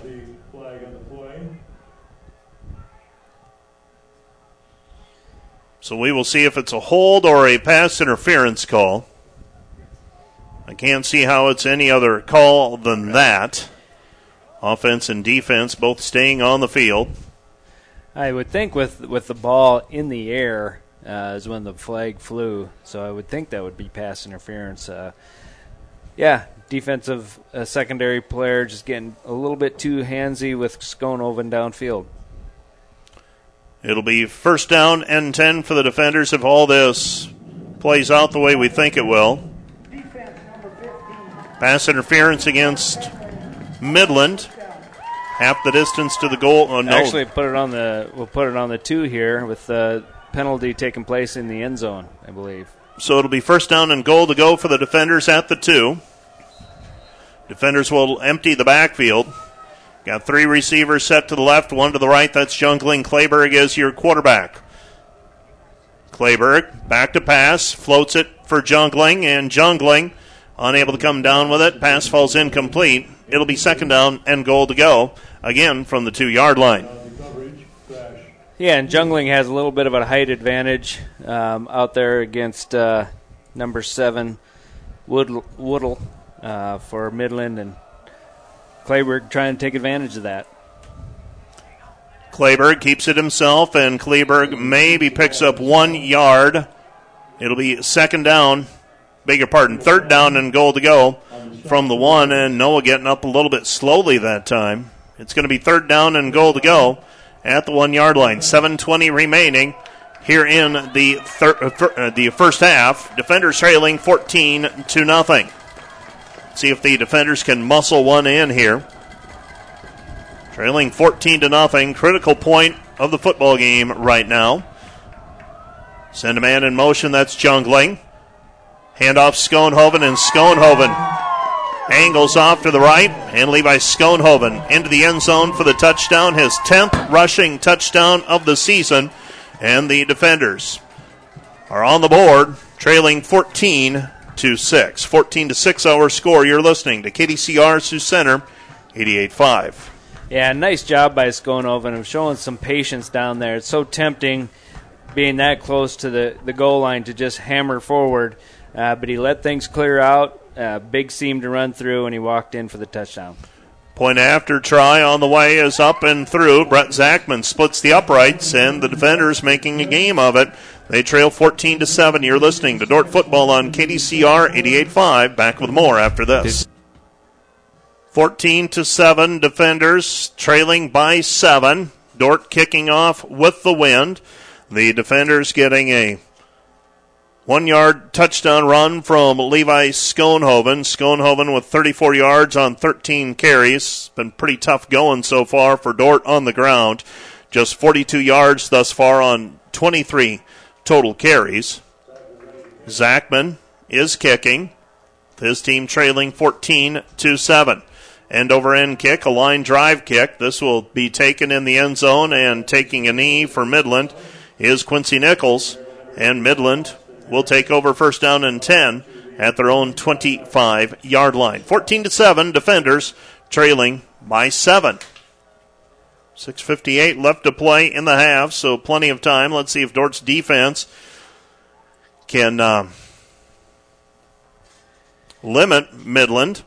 Just checking to see David Kakmarinsky not back on the field. And instead, your defensive end is Jonathan Carter, number 53. Also, Ostenink in the game as well for the defenders right now. Defenders three down linemen. Man in motion. They hand it off to the man in motion. Pursuit by Bosma. Now Murphy misses on the tackle, and he's off to the races. That's Austin Daniels. Daniels to the 30, to the 20, and dragged down inside the 15 yard line, down near the 10, finally by Nathan Kabongo. So that jet sweep and Austin Daniels made a couple of men miss early, and then it was off to the races, and Midland has flipped the field, and they're threatening to answer the Dordt touchdown with a score of their own into the win. 6.43 remaining in this half. Yeah, and Dordt having a chance to, to make a play at or near the line of scrimmage, and uh, just a good open field move, cutting back against the grain, and uh, just a solid run. They hand it off to Wald. Wald, nothing there. Wald, his knee down at the 15 yard line. He's trying to sell it that he kept his knee off of the ground as his forearm hit. But a loss of three on the play for Wald. That'll bring up second down and 13. 6-12 remaining. First half of play, defenders trailing 14 to 7. Midland, though, knocking on the door, indoor territory at the 15 yard line. It's second down and 13. So a loss of three on the play. Send a man in motion. Back to pass. Oswald. Oswald's pass complete, but Kabongo knocks him down, and now they're going to rule it incomplete as the ball comes out at the end of the play. Quincy Nichols unable to hang on to it. That'll bring up third down and 13. Yeah, and just nice play by Kabongo of separating the man from the ball. Football is at the 15 yard line. Austin Daniels back on the field after that long run. 15 seconds on the play clock. Noah Oswald looking to the sideline. Line of scrimmage is the 15. They need the three for a first down. They hand it off to, to they hand it off to Daniels. Daniels stiff arms a man and is pushed out of bounds inside the 10 down near the 7 yard line. Short of the first down by 3 yards. They're going to mark him out at the 6. So it'll be fourth down and 3 for Midland deep in Dordt territory. Now decision time for the Warriors. Do you send your kicker, Camden Griffiths, onto the field? Try to extend this to a 10 point ball game. Kicking into the wind. This would be relatively short field goal try, but they're going to go for it here. Fourth down and three. Midland. Oswald. Barking signals. They're going to take it down to one second and now call the timeout. So Midland calls a timeout, their second of the first half. Facing fourth down and three, they'll think about it a little more. Back with more after this. You're listening to Dordt Football on KDCR 88.5. Well, Midland, I thought they might bring their kicking team onto the field. Instead, they're going to stay with the offense. Noah Oswald. Noah Oswald empties the backfield. Send a man in motion. That's Wald. They pitch it. Pass back to Oswald. Nearly picked off, and it falls incomplete in Midland. Last game of the year. You may as well empty the playbook. And uh, if the uh, if uh, the if uh, Daniels is able to make that pass with a little more on it, they might get six out of it. Instead, the pass falls incomplete, and credit the Dordt linebacking crew. They were pretty close on that play. Yeah, you know, Dordt stealing a play out of the Philadelphia Eagles playbook there, and uh, yeah, potential for a big play, but almost ended up being a pick six going the other way for Dordt. Fourth, uh, they turn it over on downs. Clayberg stops, pass, sails on him, incomplete, intended for Jungling. And it's going to bring up second down and 10 for the defenders with the wind at their back at their own seven yard line to start with after forcing Midland to turn it over on downs. 449 left to play in a fast moving first half of football. Yeah, and even that decision by Midland down there, do they make that early in the season or is that a last game of the season type of decision? Clayberg pass over the middle, complete to Schoenhoven, off to the races. 35 40, 45 50, and dragged down at the 40 yard line as the defenders fake the handoff to Schoenhoven, and then he gets free out of the backfield. No one picked him up for Midland, and Clayberg floats it to him. Pass complete. All the way down to the Midland 40 yard line. Yeah, great play call. Um, you know, that's tough on a defense because you really don't account for that. What I would consider a fullback on on dive, going straight up the field, and uh, Clayberg laid it out there nicely for him. Clayberg back to pass, plants, throws, has Jungling, pass is caught by Jungling inside the five, down at the two yard line, and Levi Jungling might be hurt on the play. Nope, just excited the way it looks. I think a little shaken that, up, you know, that left, shoulder that left shoulder again. Yeah. And its pass is complete, and Levi Jungling off to the sideline as well. Remember, he missed a few games early in the year with that shoulder problem.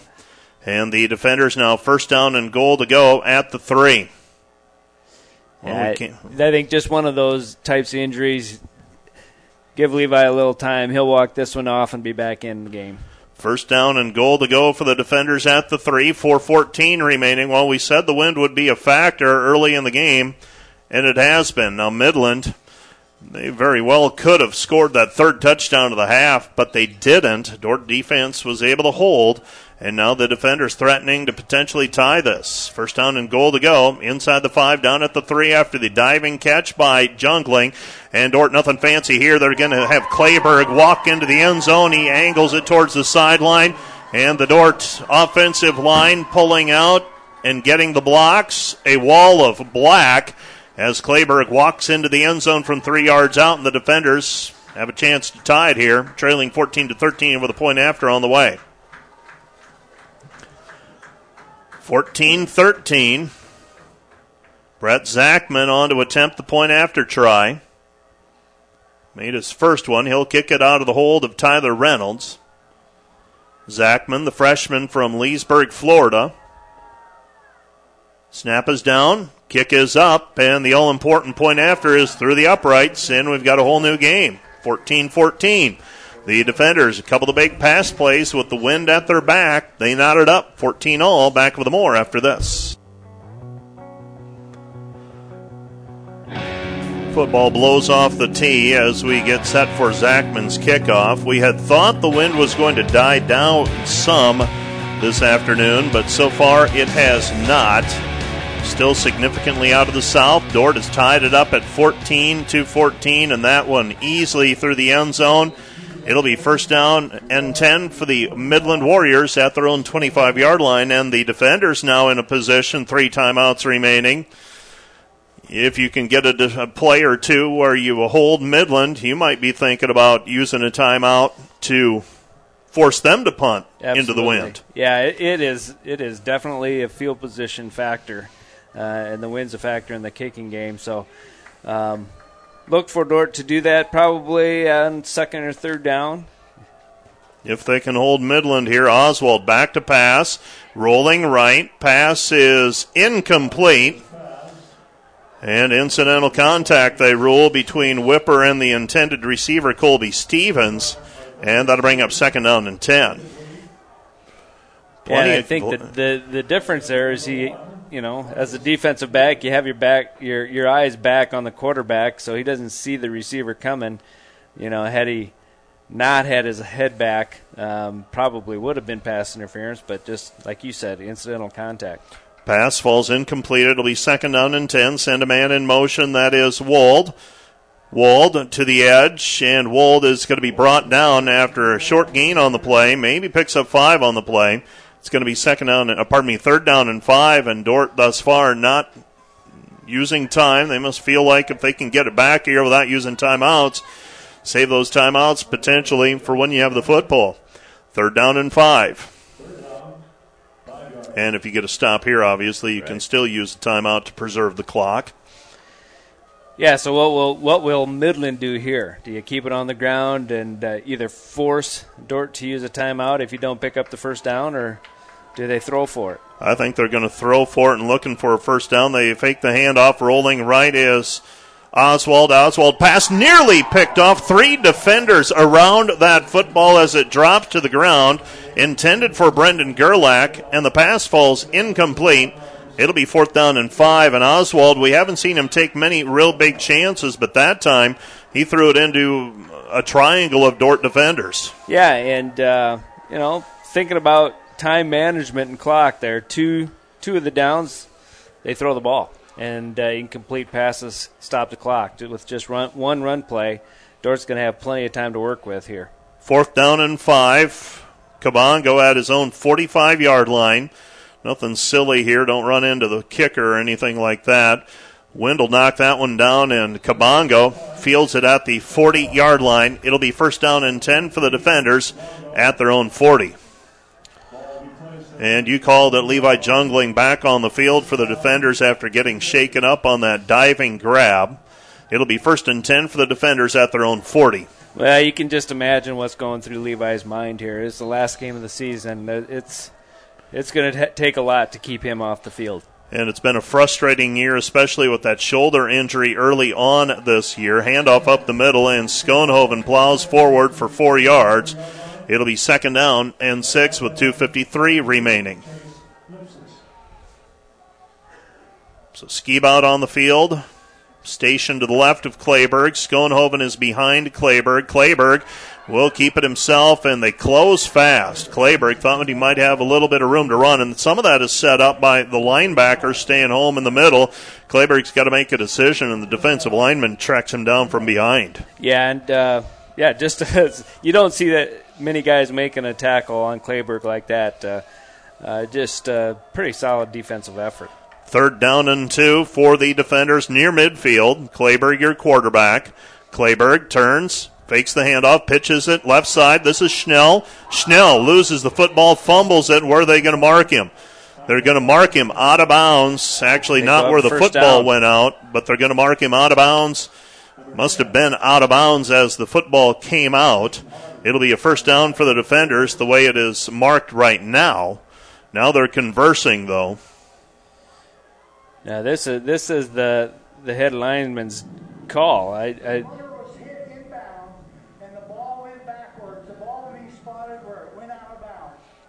Yeah, that's what I, I initially when they marked him, I thought, well, okay, he must be out of bounds. But if he was ruled inbounds when contact occurred, it's going to be fourth down and one now at the 49, and Dordt's going to go for it. 158 remaining in the half. Clayberg barking signals, a little bit of movement, not enough for Dordt to get a free play out of it though. It'll be fourth down and one. Now Clayberg checking off at the line of scrimmage. Nine seconds on the play clock. Clayberg and Dordt has a timeout remaining, and they'll use it. So the defenders facing fourth down and one. oh, they took the penalty instead of getting the timeout. Going to punt it away here. Well, that does surprise me just a little bit. I thought they would. Uh, Uh, pretty pretty risky place to go for Okay. it. I think in this situation, given that that even after this punt, Dordt will have their uh, three timeouts. Maybe they'll use them on the defensive end and hope to get the ball back yet before the end of the half. So it'll be fourth down and six. The defenders take a delay of game. Clayberg will be at his own 30 yard line or so. Line of scrimmage is the 44, beg your pardon. So line of scrimmage is the 44. Clayberg is punting. Good snap. Clayberg angling it right at the return man. He hesitates momentarily and is brought down almost immediately. That's Daniels. Daniels at the 20 yard line, and that is where Midland will take over first down and 10 at their own 20 with our score tied 14 to 14. So Midland has shown themselves to be a dangerous offensive team. They'll have one more possession here before the half ends. Moved the football well on their last possession, just held out of the end zone. Noah Oswald is your quarterback for the Midland Warriors. He's a senior. Hands it off to Daniels. Daniels has a blocker in front of him. Now he's 10 yards downfield, 12 yards downfield, and brought down at the 33 yard line. Now Midland is down to their final timeout, so they've got to try to work their way down the field into the wind without the benefit of a timeout. And both teams almost get the sense that they might be willing to get to halftime tied 14 to 14 and try to regroup and make some adjustments for the second half of play. Yeah, and Dordt just has not had an answer for the fly sweep so far on that. Handoff up the middle with it. Again, this is Wald. Max Wald on the carry to the 45 yard line. Under a minute to go in this half. Now, into the wind like this, Morningside, uh, pardon me, Midland can't take a shot down the field, if you will, but they can throw it 10 to 20 yards, and they've shown that they can do some damage that way. Send a man in motion right to left. Handoff. And far side, forced out of bounds, running to the sideline is Quincy Nichols. And Nichols yeah, and he gets out of bounds to stop the clock. 33 seconds left. Right at midfield. Tied up 14 to 14. This is a big drive here to close the first half. Dordt will, in all likelihood, be receiving the kick to start the second half of play. They deferred their decision to the second half. Send a man in motion. They hand it off to Nichols again. And Quincy Nichols forced out of bounds. Maybe picks up four on the play. It'll be third and one, 28 seconds remaining. Yeah, and I think that four-yard run play was the least they've gotten on the on the fly sweep so far today. Third down and one, football at the 46-yard line of Dordt. Dordt's defensive lineman trying to get aligned.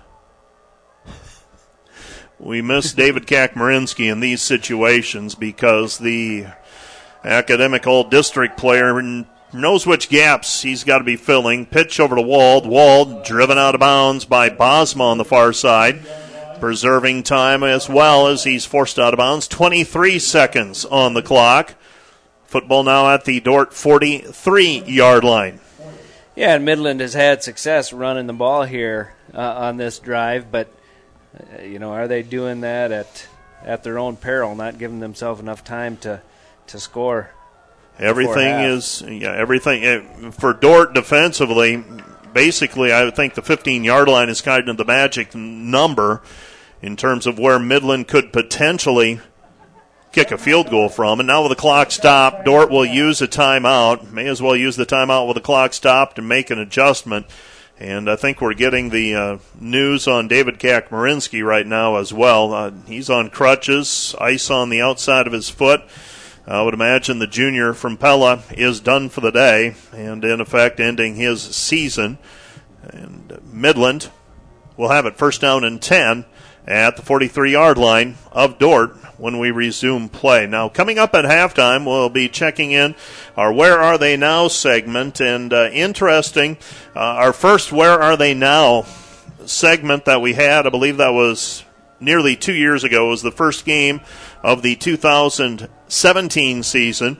And our feature was John Hefner. And we're going to pull that one out because uh, John made some interesting comments in that of what he saw could happen moving forward with Dordt football. It's amazing how many things he got right. So uh, uh, stay tuned for that as uh, we pull that one out of the archives. First down and 10 for Midland after the timeout. Back to pass. Pass over the middle is intercepted.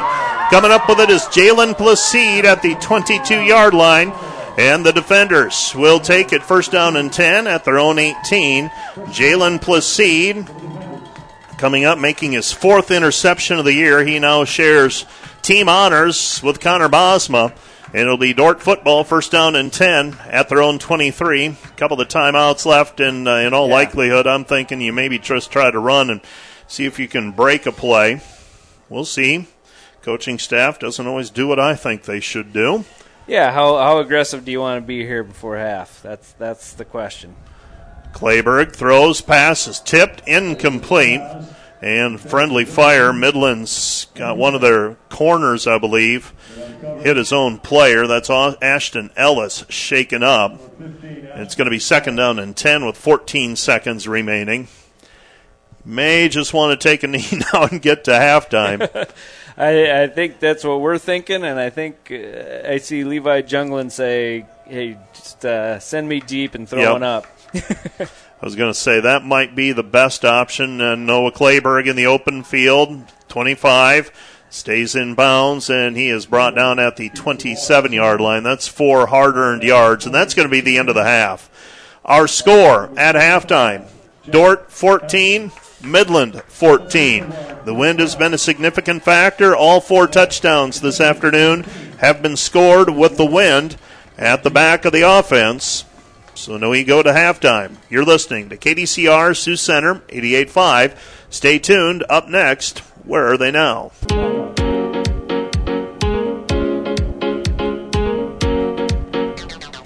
This is Where Are They Now on KDCR 88.5 FM and KDCR885.com. I'm your host, Christian Zylstra. Where They Now is made possible on KDCR by Farmers Mutual Insurance Association of Hull, a Grinnell Mutual member, providing property protection to Northwest Iowa farmers and homeowners since 1886. Trust in tomorrow. We have another throwback edition of Where They Now for you. Today, thought it'd be a good idea as the defenders try to secure their single season record eighth win. Why don't we toss it back to the very first Where Are They Now episode with the very first head coach in Dordt football program history? He's currently coaching football at Denison High School in Denison, Texas. Throwing it back to our very first ever episode of Where Are They Now? Here's Coach John Hebner. How did you come about becoming the head football coach at Dordt? Like, what was the process of events that led to you taking that position for five seasons and four of those as a varsity head coach? When I was at Missouri State, I had a great, a, good friend of mine, a, a guy who's still my friend and who's still in, in Springfield, Missouri, named Chad Gehring. He was coaching at Evangel, and I was at Missouri State. And we always, you know, as you're a young coach, you always talk about being a head coach. And you know, he was at a Christian school, and he'd heard that you know Dordt was hiring and starting a program, and you know, he kind of told me about it, and I thought, well, that sounds pretty interesting. You know, it sounds like it may be a good fit and something I would like to do. And then I kind of figured out where it was, and way up in Northwest Iowa. And I'll be honest with you, I was like, no, I don't think that's going to work. you know, I probably, I probably need to get farther south and farther north. But you know, I was, I was really fortunate. I was just at a time you know, our head coach at Missouri State had just gotten fired, and you know, we were, I was in the process of, you know, looking for a job, and it was interesting because I just happened to have, you know, some time where I was getting paid out my contract, and just had time to sit down and really think through what I would do if I had an opportunity to start a football program. So, you know, once Chad told me that, and I saw it was in Northwest Iowa, I, I kind of hesitated, but you know, I kind of kept coming back to it, and um, you know, ultimately, as I began to kind of find out more about the school and, and more about the perspective and those things, you know, it just seemed like a place that I would like to be. And, and it was funny, you know, I said I'd never heard of Dordt, but my pastor in Springfield, you know, where I was going to church, I was going to interview at Dordt, and he said, "Well, where are you going to interview?" I said, "Oh, this tiny little school up in Iowa. You wouldn't know anything about it." And he was like, "Well, tell me the name of the school." And I was like, "Dordt College." And he said, "Well, I graduated from there." So my pastor in Springfield, you know, actually uh, attended Dordt. So that that connection kind of came after I'd already had the interview. But you know, it, again, things just kind of pieced together. It was a really unique time for me, just uh, having time to you know research things. And you know, in football, you know, jobs change fast and things move quick. And I really had a chance to be patient with this. And so, you know, really without that opportunity to have some patience, it probably never would have happened. You ended up taking the job. You coached five seasons at Dordt, four of those as a competitive varsity program, and kind of taking into account some of what you just said, what you wanted to accomplish. How do you feel you did? I mean, obviously, obviously you want to win football games, but when you're starting a program, it's about a lot more than that. No. Well, I, I think you know, and, and this is the thing that that just makes it so hard. Is as much as you know in your mind, it, it's more than about winning. And as much as you know in your mind that that particular phase of the football program, you know, it just realistically there probably weren't going to be a lot of wins. Not winning still makes it tough, you know, and, and not because winning's everything, but because the dynamic of a team having confidence and energy and enthusiasm and all those things, you know, over time that's tied to some success on the field. And so obviously when I, you know I was 29 years old whenever I took that job and I'm 41 now, you know, having a, having a little more wisdom as I look back, I'm I'm very proud of what we accomplished. I mean, I think the reality is is is I was placed there at a time, you know, to build the foundation and um, you know, at the end of the day, you know, 20 years from now when the whole building's up, you know, nobody's going to be able to see the foundation and nobody's going to know what it took to put the foundation down, but you know, you couldn't have the rest of the building without it. So I, I really think we really accomplished the main goal that probably Dr. Zylstra and Rick Vanderberg and, you know, everybody had. You know, we just kind of created a foundation that allowed the community to say, hey, we can have football here and this can work. Um, and, and of course, not that it was perfect, but, you know, I'm really proud of what we did. I mean, we brought great kids on campus. I think, you know, when I was hired, enrollment numbers were down and those kind of things. And, and by the time I left, I think we had close to the highest enrollment in school history, and that has just continued. And of course, that's not just because of football, but uh, you know, I think that's an important piece of it. And you know, obviously, it was tough not to win, and and uh, you know that drains you as a competitor and those kind of things. But I just I was chosen for the first phase, and you know now Coach Penner hopefully he's got a little bit better foundation to stand on as he moves forward because I know he's done a great job and will continue to do so. In 2014, you joined Southeastern Oklahoma State University as a quarterbacks coach and a wide receivers coach, and then it was a year later that you also took on the role of kind of a recruiting coordinator. What about the university? What about the Savage Storm kind of drew you to the school and to the program, and how have you enjoyed your time there as both a coach and a professor? Where I went to school at East Central, Southeastern was our big rivalry. We have the longest running Division two football rivalry uh, between East Central and Southeastern. So obviously as a player and you know as a coach at East Central, I competed against Southeastern, and I competed against our head coach Bo Atterberry, who was was coaching at Southeastern. So I knew Coach Atterberry, and you know I I didn't think I had any intention on moving again or getting back into college. I knew it was going to take somebody I could really believe in and I could go work for that I really liked and admired. And so he gave me a call kind of out of the blue and, and asked if I'd have any interest in, in coming down. And I thought, you know, this is one of those guys that might make me, you know, consider getting back into the college game. And, and I'm obviously, uh, I'm familiar with the community of Durant where Southeastern's located. And so I felt comfortable at least looking into it. And, you know, I love Coach Atterberry came down. You know, things went really, really well in the interview. And my wife's mom lives about 45 minutes from here. So, you know, again, it was just kind of one of those things that, you know, the dominoes fell into place and it seemed to make sense. But, you know, our time here has been great. I mean, our first year here, you know, they they'd had four or five losing seasons in a row. Our first year, we came back and you know we went to a bowl game, and then you know we've had a winning season every year. We're the winningest program in the state of Oklahoma in Division Two since we came back. You know, because of Coach Atterberry's leadership, we've been able to to turn this program around, and it's really been a great experience. And you know, it's been a lot of fun winning, and you know, just getting to be around a group of coaches and players that you know are like minded and and love football and life. And uh, you know, but Coach Atterberry's leadership is just tremendous. So it, it's been a blast because of him. Do you ever pay attention much to how Dordt football's doing now? And if so, I mean, I don't know, do you feel proud in any way or does it warm your heart at all knowing you kind of played a role in helping get that program off the ground and get that thing started? Oh, absolutely. You know, I mean, at the end of the day, two of my three kids were born there in, in Iowa. And, you know, my oldest son, he was born in Oklahoma, but he grew up in Iowa. And so, you know, every Saturday, my kids have the, the Dordt game online if it's available, and, and I'm not playing. So it's still very important in our house. And I mean, we sit around and, you know, we put it on the TV if it's online. So we're still pretty fully invested into what's going on up there. And yeah, we are proud. I mean, like last year, we were so fired up for Coach Penner and, and seeing the program move forward. You know, that, that's a huge part of our life. And yeah, we, we keep up with it, you know, we're pretty big fans. And I knew Coach Penner from his time at Northwestern, and he and I have stayed in touch, you know, even when he was at Malone and those kind of things. So, you know, he and I have been close really, you know, even prior to him being at Dordt. So I, I know that he is just the perfect guy, you know, to take this thing to the next level. And I'm really, really excited for him and, and just love seeing what he's doing. And, yeah, we're certainly still very invested and you know, we still feel the sting when there's a loss and we still get really excited when there's a win. That sounds like a football coach right there. All right, well, that's all I have for you, Coach Heavner. Thank you again very much for your time. I know Dordt's really grateful for all the great work you did here and getting this football program off the ground, and good luck this season. Well, hey, I appreciate it, and you know, I, I've got to mention a few people here.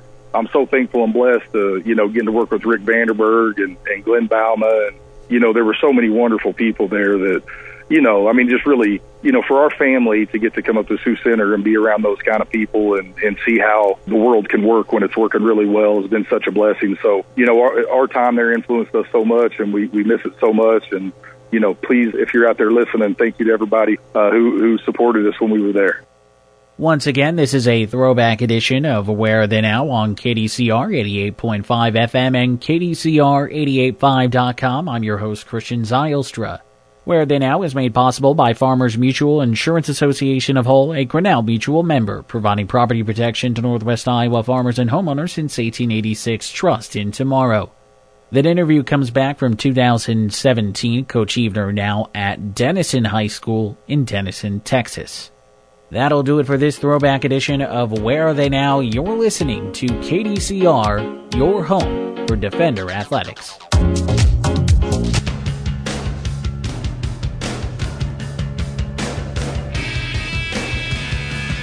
You're listening to KDCR Sioux Center 88.5. We're at halftime. Midland and Dordt tied 14 to 14. Wind has been a significant factor as all four touchdowns scored this afternoon have been with the wind at the offense's back. Now, Midland had an opportunity to score deep in Dordt territory into the wind and decided to go for it on fourth down rather than kick a field goal, and uh, they ended up unable to convert on that fourth down try. Here's how we've arrived at this 14 to 14 point. Midland went five plays, 82 yards capped by a Noah Oswald to Austin Daniels touchdown pass for 59 yards to make it 7 0 with 9.01 left to play in the first quarter. With 3.52 left to go in the first quarter, Maximus Wald took a handoff and went one yard for the touchdown to cap a nine play 53 yard drive to make it 14 to nothing at the end of the first quarter. Dordt got on track with a Levi Schoenhoven one yard touchdown plunge, capping a 10 play 76 yard drive, helped by a pass interference call in the end zone as well that prolonged the drive. Dordt trails 14 to 7, and then Noah Clayberg, quarterback keeper, went around the left edge. Capping a nine, a four play, 94 yard drive, highlighted by a couple of pass plays to Levi Schoenhoven and Levi Jungling, and the uh, defenders tied at 14 to 14 and that's how the half ended. The defenders so far 28 carries, 57 yards. Midland 24 carries, 177 yards. Midland 112 yards of passing offense. Dordt 127. Dordt 3 of 9 passing. Midland 7 of 17. Total offense 41 plays from scrimmage for 289 yards for Midland. Dordt 37 plays from scrimmage for 184 yards. Levi Schoenhoven 14 carries for 38 yards and a touchdown. Reese Schnell 4 carries for 15 yards. Noah Clayberg 3 of 9 passing for 127 yards and 54 uh, long of 54. Two of his completions to Levi Jungling for 73 yards. Schoenhoven one catch for 54 yards. For Midland, Austin Daniels, five carries for 105 yards. Maximus Wald, at 10 carries for 28 yards. Noah Oswald, four carries for 18 yards. Oswald also 7 of 16 passing with one interception, one touchdown, and 112 yards. Austin Daniels, three catches for 72 yards. Joey Martin, two catches for 25 yards. Tackles, Quentin Murphy, five solo, three assists. Brayton Van Kickerix, one solo, six assists. Connor Bosma, four and two. Josh Mrazek, two and four. For Midland, Christian Harmon, five solos, two assists. Theo Bloom, four solos and three assisted tackles. 14 to 14 our score. And uh, Kyle, uh, first half for the wind, we talked about it in the pregame that it would be a significant factor. I'm not sure we thought it would be that much of a factor, but really one of the key decisions to start the, in the second half will be what does Midland elect to do in terms of which way they go in the third and fourth quarters. Yeah, a lot of different tra- chain, uh, train of thought going into this decision, right? Uh, you know, whoever has the wind um, is going to have an advantage. Um, and so for Midland, do they want to give um, Dordt the wind and the ball both in the third quarter just so that they can have the have the win in the fourth? Um, you know, an old Doane head coach Fran Schwenk would have he would have gone that way. Uh, we used to say uh, we'd get schwanked whenever uh, he'd make that decision against us uh, when I was at Northwestern. But Yeah, you just. Uh, it, it's a tough decision. I, I'd never liked doing that because uh, you play the field position game right out of the gate in the second half, and um, hopefully, if that's the case, Dordt takes advantage of it and and put some points on the board in the third. Some of the scores at halftime look like this across the conference as we take a look at the scoreboard made possible by Fairway Meat and Grocery in Sioux Center. Fairway Meat and Grocery in Sioux Center serving the community since 1991. Jamestown is leading Briar Cliff. That's probably the biggest surprise of the day, 14 to 3. Northwestern is leading Morningside 13 to 10. That was at the last, and that was the last time that we checked, and I believe that was just before halftime and uh, they are at halftime as well. It's 13 to 10 Northwestern. Dakota Wesleyan leads Hastings 20 to nothing, and Midland and Dordt. We thought this would be the best, one of the better games of the day, obviously, along with Northwestern and Morningside, and it has proven to be so. Dordt and Midland tied 14 to 14 as we are at halftime and approaching the end of the uh, halftime festivities. We'll be getting into the second half right after this. You're listening to Dordt football on KDCR 88.5. You're listening to KDCR Sioux Center 88.5. A Couple notes for you on this afternoon's broadcast schedule. Dordt and Morningside women's basketball playing right now. Dordt leading 27 to 26. They're midway through the second quarter. Now, we won't be able to broadcast much, if any, of the women's contest, but Christian Zylstra is standing by, and he will be broadcasting the men's game, or most of it, we feel, and uh, he is standing by in Sioux City for that. Now, Morningside is kicking off into the wind to start this second half, and the ball picked up by Sonderman at the 20 yard line to the 25 to the 27 and uh, the wind playing with that one, and Sonderman did not get a clean read on it at all, and he ends up having to retreat, pick it up, and uh, manages to get back to the 27 yard line, and that is where Dordt will start with the wind here in the third quarter.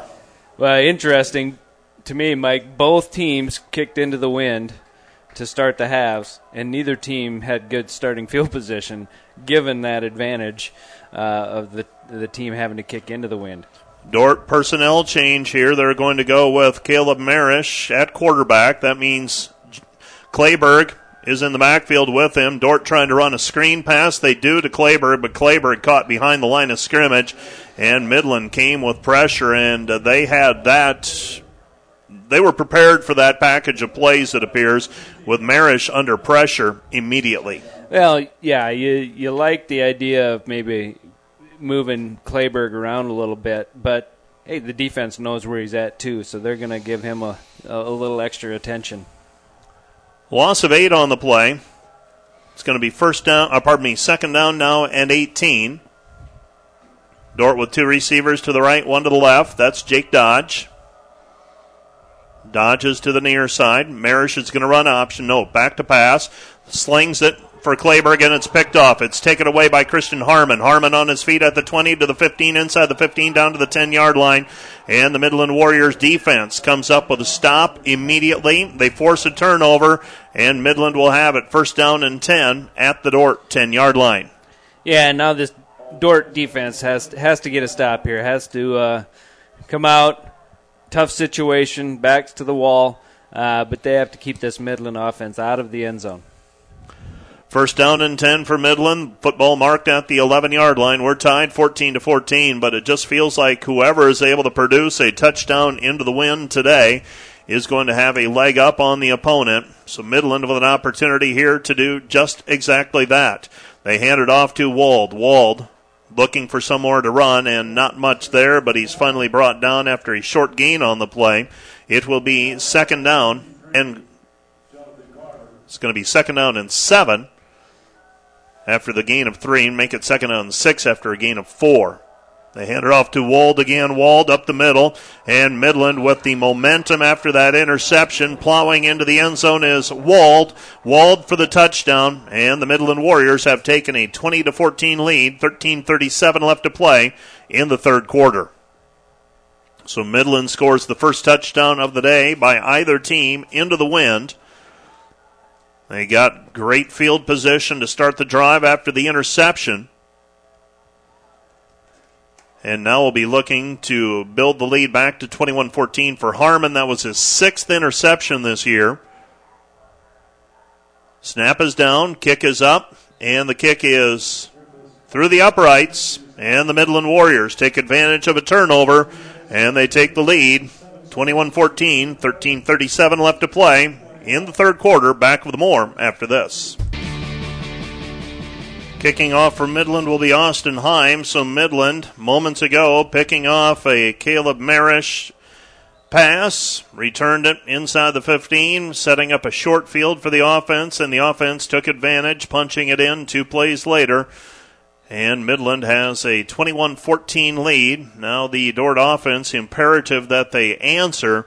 Midland now feels like they've got a leg up. High end over end kick taken by Skibout at the 21 yard line to the 25 to the 30, 35 40, 45 still on his feet, 50 into Midland territory and tripped up from behind at the 40 yard line. But we have a flag on the play at the Dordt 40 yard line, and in all likelihood, this one is coming back after the return by Skibout, and they're actually going to mark it spot foul at the 35. All likelihood, this one's going to be first down and 10 at the 25. Penalty negating negating that return, and they're going to say Levi Schoenhoven got called for a hold on the return.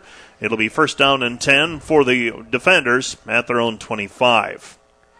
Well, you get something good to happen in that Yeah. penalty. We haven't had many penalties today, but that's a costly one. It is, yeah. You you wanted to. Cost you about 30 yards. Yeah, that's a tough one. Uh, great return. I ran through some tackles, um, made a big play, and that's what you needed right there. And see what the offense can come up with.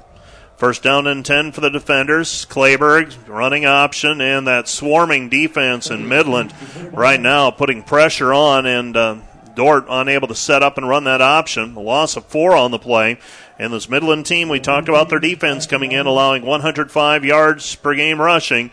They have been all of that, and they've been as good as advertised thus far. Well, they do a great job of running the ball. There seems to be white jerseys around the ball after every play.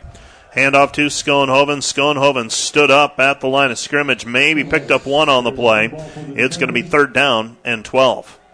Yeah, and before the game, and talking to uh, the Midland defensive coordinator Vance Winter, um, he mentioned losing a lot of sleep this week, having to prepare for uh, this Dordt offense. But he's he's got him dialed in so far today. Evidently, he was doing something when he wasn't sleeping because uh, they have been, as like I said, as good as advertised. Second, uh, third down and 12. Sonderman on the left shoulder of Clayberg. Now he's going to station himself to the right. Clayberg fakes the handoff, drops back to pass, steps up in the pocket, scrambling to his right, throws back over the middle. Pass is complete to Jungling, and Jungling dragged down at the 40 yard line. Making the tackle was Woodley, and it'll be first down and 10 for the defenders in Midland territory at the 40 yard line. Well, and- 41 actually. Yeah, and going back to what you had success with in the first half, um, getting the ball downfield to Jungling, and that time Clayberg uh, getting a little extra time in the pocket and finding Clay, uh, Jungling downfield. Handoff It was to Skibout. Skibout picks up maybe one on the play. It is second down and nine. Second down and nine. Schoenhoven now 38 yards of rushing offense on 14 carries. Dordt averaging just two yards per carry. We're not used to those kind of numbers. And Clayberg caught behind the line of scrimmage again. A tackle made by Midland's Jet Hampton. Hampton, four tackles for loss now this season. Loss of five or six. It's going to be third down and long. Yeah, and Clayberg just had had nothing, nothing out there. Uh, Midland's taken away the pitch with their corner on that particular play, and and they still have two guys at Clayberg, so just not much there so far. Third down and 14. Clayberg fakes the handoff. Back to pass. He's going to throw it, and it's underthrown, and it's taken away. Interception by Christian Harmon. So Harmon with yet another interception, his second of the day, his seventh for the season. And Midland gets a defensive stop. It'll be first down and 10 for the Warriors at their own 15 yard line. And the defenders trail at 21 14. Now, if you're Dordt, you need something good to happen on defense. Yeah, it's just been a so far a game of big plays, and and that can be on both sides of the ball. The turnovers have been pretty costly. Um, you know, probably leaving some points on the board right here for Dordt, but also giving uh, Midland good field position with that interception earlier in the half. Would be shocked if Midland did anything out of the ordinary here. It'll take some time. They took some time. Keeping it is Oswald. Oswald the carry, and Oswald picks up four yards on the play. It'll be second down and six. And on that offensive line, don't discount the fact that the defenders are without their starting center for all season, Mitchell Van Regenmorter. Uh, he is not uh, listed on the two deep today, so uh, that one of those hidden things that maybe not don't notice initially, but as a game wears on, that is a factor. Oh, definitely, and uh, you know that's a huge huge important hugely important position on the offense. Second down and four after the gain of six. Handoff to Daniels. Daniels, nothing there that time, and the Dordt defense comes up with a stop. It's third down and four, and you, know, you don't want to overstate things. With uh, maybe we sound a little bit dejected, if you will, because of the the score by Midland. It's still only 21-14. Dordt defense get a stop here, and a lot of football yet to be played. It's just that you need to get some stops. Yeah, and it, that's encouraging. Just that last play because Midland has had a lot of success on their fly sweep, and be able to uh, get a tackle for loss there was was big. Wald runs into his own blocker and is stopped after a gain of one on the play. Dordt defense does their job, sets a fourth down and two now at the 24 yard line, and Midland will be forced to punt into the wind. 21 14, defenders should get good field position. Nathan Kabongo will be back to return for the defenders. We'll see how deep he goes. Camden Griffiths, 42.6 yards per punt average. Line of scrimmage is the 24 yard line.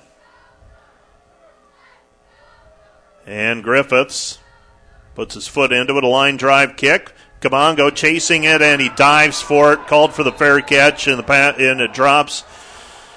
He made contact with it, trying to make the diving catch. It's going to be ruled a fumble by the defenders. Midland will retain possession of it, and it's first down and ten for the Warriors at the 49 yard line. Yeah, and when you when you have two really evenly matched teams, um, quite often, and this thing is long from over. I mean, there's a lot of ball game to be played, but it, a lot of times it comes down to who makes the most mistakes rather than who makes most plays. And right now, a couple of really costly turnovers so far for, for the Dordt defenders. Defenders would have had the football near midfield. Instead, they turn it over in Midland. Are they going to take advantage like they did earlier in the half with an interception? Up the middle, the carry by Max Wald. Gains 11 on the play. It's first down and 10 for the Warriors at the 38 yard line. First down and 10 for the Warriors again at the 38. They turn, hand, give to Wald. Wald stumbling his way forward, picks up five yards on the play. He doesn't hit the hole really fast, but strong runner and keeps his balance. Yeah, he's he's got really nice vision and patience, you know, and, and when he sees it, he tries to hit it. But uh, yeah, he's uh, just a solid running back. Second down and six, a gain of four on that play. Send a man in motion. That's Daniels, and we've got a whistle. I don't see a flag on the field. There's something with a play clock, I believe, but uh, it's a strange yeah. time to stop stop gonna, the clock. Yeah, they blew the whistle. Play stopped. They reset the play clock. Eight minutes remaining, third quarter. This game's scooting right along. Midland leading 21 to 14. They hand it off to Wald. Wald, gain of three on the play, then brought down at the 32 yard line. Slew of tackle, uh, tacklers, including Jessup Leakey. It's going to be third down and significant yardage. Third down and four for the Warriors at the Dordt 32. So Midland, opportunity to extend the drive. Dordt's linebackers active. Mrazek and Brayton Van Kickericks both coming up to the line of scrimmage, now retreating, five yards deep. Faking the pitch is Oswald. Oswald on his feet. Oswald picks up the first down. just enough of a fake to redirect the Dordt defense, and he gets in the uh, as the defense flows to its right, is able to find a seam down to the 26 yard line, a gain of seven on the play. First and 10 for the Warriors at the 26, seven minutes remaining. Third quarter of play, Midland trying to take a two score lead on this drive. Fake the handoff with the football, and the ball's out. Down on the ground, and I believe Midland got on top of it. Losing it as he went down was Noah Oswald. And the defenders, unable to fall on top of it, would have been a big play. Instead, it's second down. So Whipper was in on the tackle. Gain of three at second and seven. McAllister lining up at the H, back. Let's watch him. He's going to block. With it is Wald. Wald, not much there. And the Dordt rush defense. They've given up some significant plays, some chunk plays, but by and large, it's been two and three yards, and that's it. Right, especially uh, in the traditional run game. Um, you know, vast majority of the rushing yards for, for Midland has been on that fly sweep, and so far this half, uh, Dordt has had an answer for that. Third down and seven. Midland with it at the Dordt 24 yard line. Would think the Warriors are in four down territory here. Back to pass is Oswald. Oswald throws it inside the five, complete. Whipper on the tackle, but the pass complete to Colby Stevens. Stevens for first down, and now Midland with it first down and 10 at the Dordt five yard line, and Midland threatening to make it two possessions and two scores here in the third quarter. Handoff to Wald. Wald spins, moves the pile forward, picks up maybe four yards. All of them, almost all of them after contact. Now five minutes left to go in the third quarter, and Midland bleeding the clock here too as well. Yeah, exactly, and uh, yeah, just uh, doing a great job into the wind, mixing things up. Even on that long pass play there, uh, you know, it, probably underthrown and uh, the receiver did a nice job coming back to the ball. This one is almost tailor made for Midland. I don't know how it could have gone any better for them. Lunging into the end zone from three yards out is Max Wald. And the Midland Warriors have a 27 to 13, uh, 27 to 14 lead with 4:44 left to play in the third quarter. And now Midland will try to make it a 14 point ball game with a point after. Now they will line up. They'll spread players out. See if they have any advantage. They do not. Just checking to see if anyone misses an assignment. And now they'll kick the point after. This is Camden Griffiths. Griffiths for the point after. He's three for three so far today. And now four for four. Midland has a 28 14 lead. You're listening to KDCR Sioux Center 88 5. Let's take a break and we'll be back with more from Open Space Park right after this. This broadcaster Defender Athletic. Sonderman on the return. It'll be Midland on defense. That was a pretty good kick by the Midland kicker, Heim. And the defenders had to chase it back. And the defenders now trailing by a couple of scores. A lot of football game left. But this one not stacking up well for the defenders right now, trailing 28 14. And their time, 4.38 left to play in the third quarter. That's uh, with the wind such a huge factor in the first quarter, and here in the second half, or I should say in the first half, here in the second half, not nearly as much of a factor as they have moved the football into the wind. And uh, Noah Clayberg on the carry picks up two on the play. It's going to be second down and eight. Yeah, I can't stress enough how well Midland is playing the option today. Um, just a real, real good uh, scheme and discipline on that on that side of the ball. Levi Schoenhoven on the carry, picks up five on the play. It will be second down and three. Uh, pardon me, third down and three. So third down and three. Levi Schoenhoven inching his way towards the career rushing mark at Dordt as well. He needed 44 yards heading into play today. Fake the handoff. Clayberg back to pass under pressure. Has to throw it towards the sideline, and the pass is complete. Pass complete to Lucas Warner. And the defenders with a first down, trailing 28 to 14. Yeah, really nice job by Warner of, of coming back to the ball and, and going to meet the pass. Send a man in motion. That's Jungling. Handoff to Schoenhoven. Schoenhoven picks up two, maybe three yards on the play. It'll be second down and seven. Second and seven. It's just been so difficult, it seems, for Dordt to get one, their rhythm, but two, just get anything really going on offense. Yeah, and you mentioned it earlier uh, in, with the inside run game. Uh, not having your starting center is is a big factor in there, um, but you have to give credit to this Midland defense as well. Gain of three. It'll be second and seven. They pitch it over to Skibout. Ski out to the 40. Lost it. Was he down? He, no, they're going to rule that it's a fumble and recovered by Midland. I'm not sure what this conference is about. Oh, they're calling him down. Marking him down, uh, third down on the play. Okay.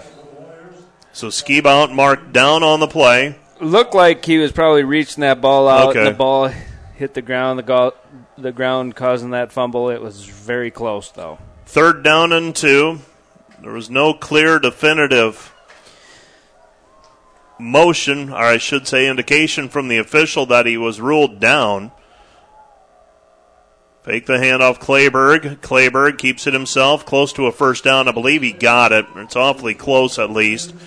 Uh, yeah. It'll be fourth down and short, and the linesman indicating first down for the defenders. So Dordt with it, first down and 10 at the 46 yard line.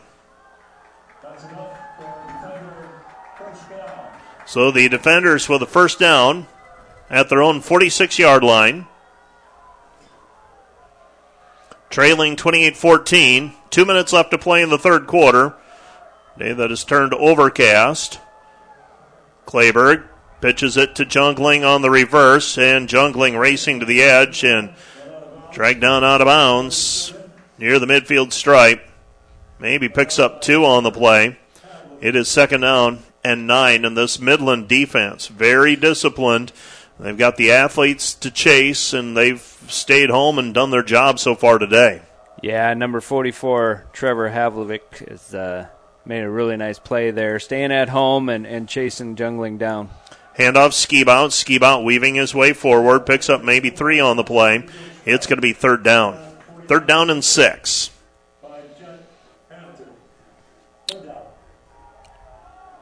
Double checking some things that I have, and it appears to me if Levi Schoenhoven doesn't have some negative yardage, he is the career rushing leader at Dordt at the moment. But right now it's hovering right there where you get thrown for a loss, that might change. So for a moment at least he holds it. This is Clayberg. Clayberg on the edge, turns upfield at the numbers. Looks like he's short of the first down by not much, less than a yard. It's going to be fourth down, and this is a no brainer for the defenders at the Midland 45. 44 seconds remaining in the third quarter. Dordt trailing by two scores. Don't want to overstate it, but this might be the ball game right here already nearing the end of the third quarter. Clayberg gets a block from Schoenhoven, and that's not going to be there. Midland even if they get that first block thrown, there are three Midland players there swarming to the football, and Midland forces a turnover on downs. It'll be first down and 10 for the Warriors at their own 49 yard line as they force Dordt to turn it over. Yeah, and really doing a nice job in the secondary with run support. Uh, the corners, the safeties have been very active today. Uh, and getting to both Clayberg on the edge and any pitchback um, that he tries to get the ball to. First down and 10 for the Midland Warriors. 29 seconds left to play in the third quarter. I'd imagine they'll run one play here. And they do. They give it to Wald. And that, in all likelihood, is the final play of the third quarter. Midland's going to bleed the clock here, shorten the game, leading by two scores. That'd be what I would do if I was yeah. coaching the team.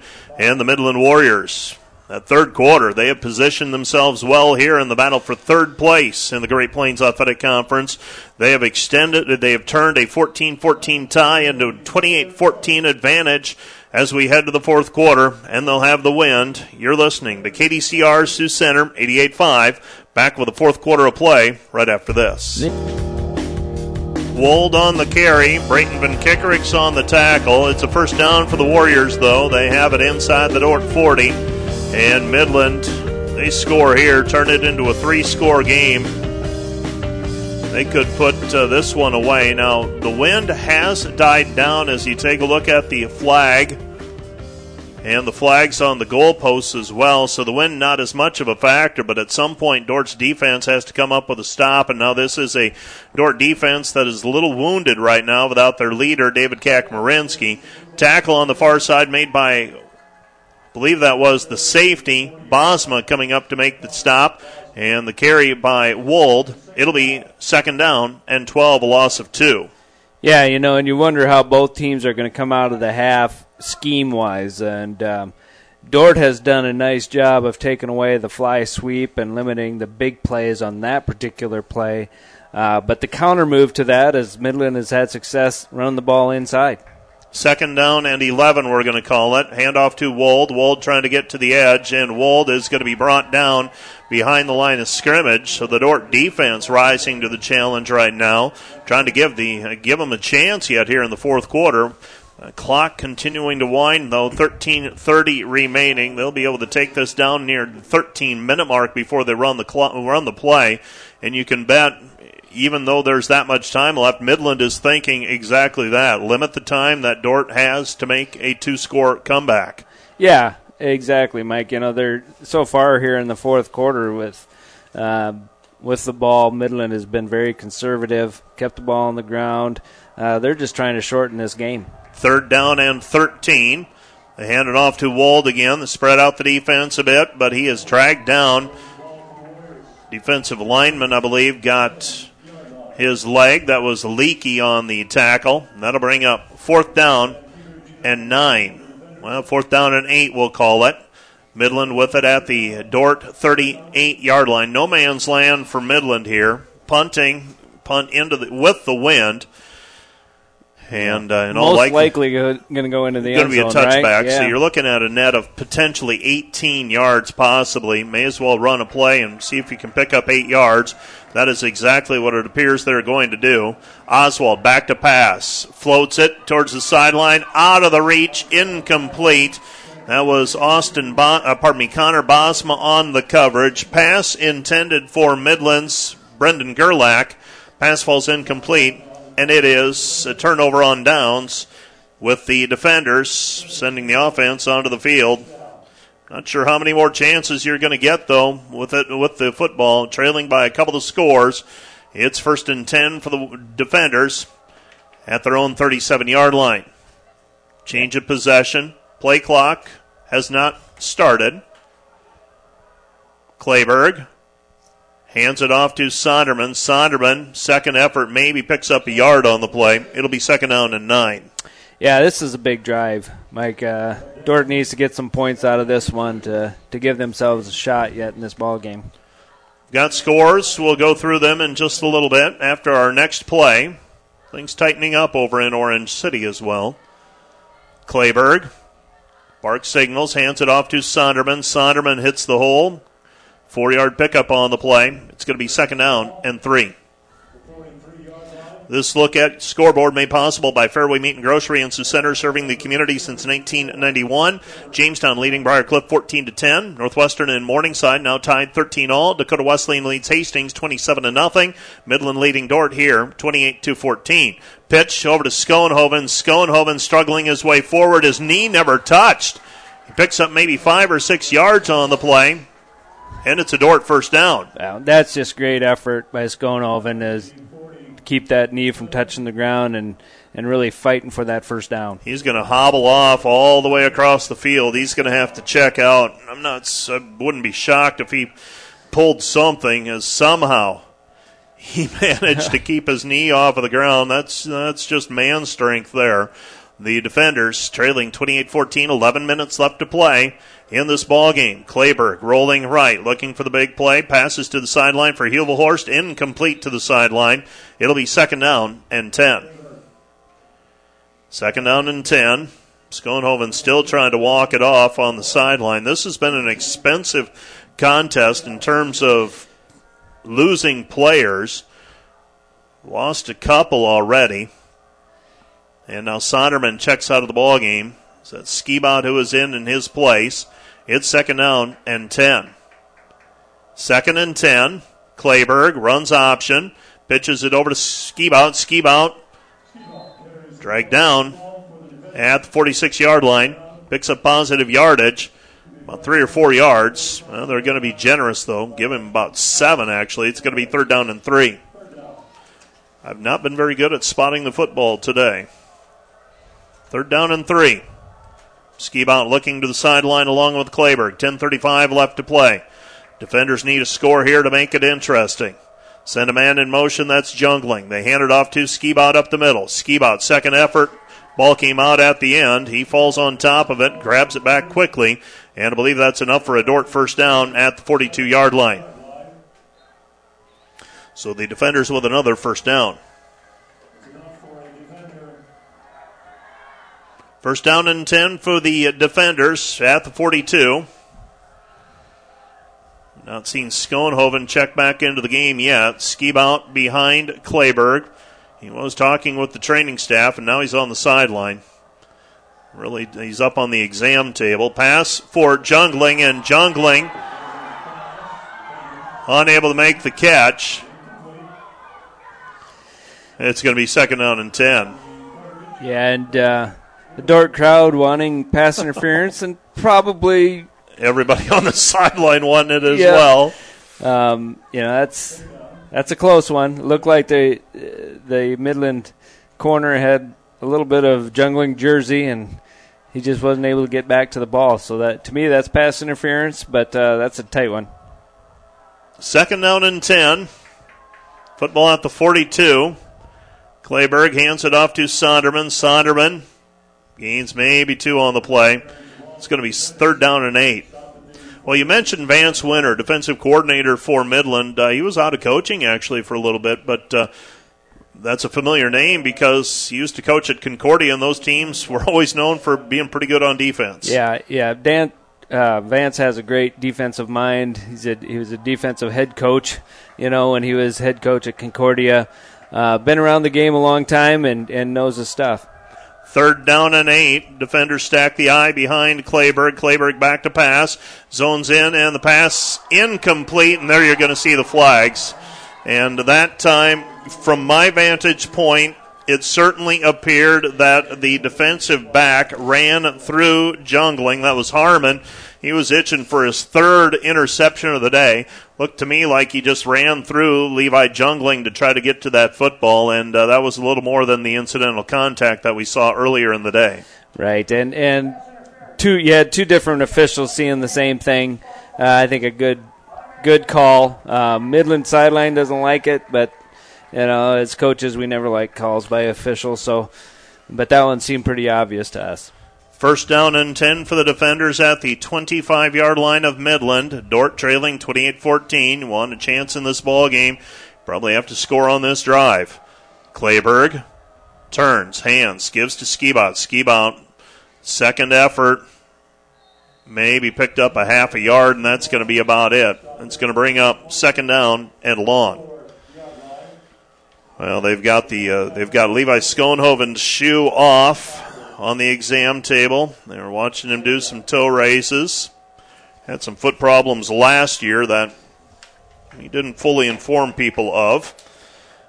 And so I'm sure they're being a little extra cautious with him as he uh, went over to the trainer.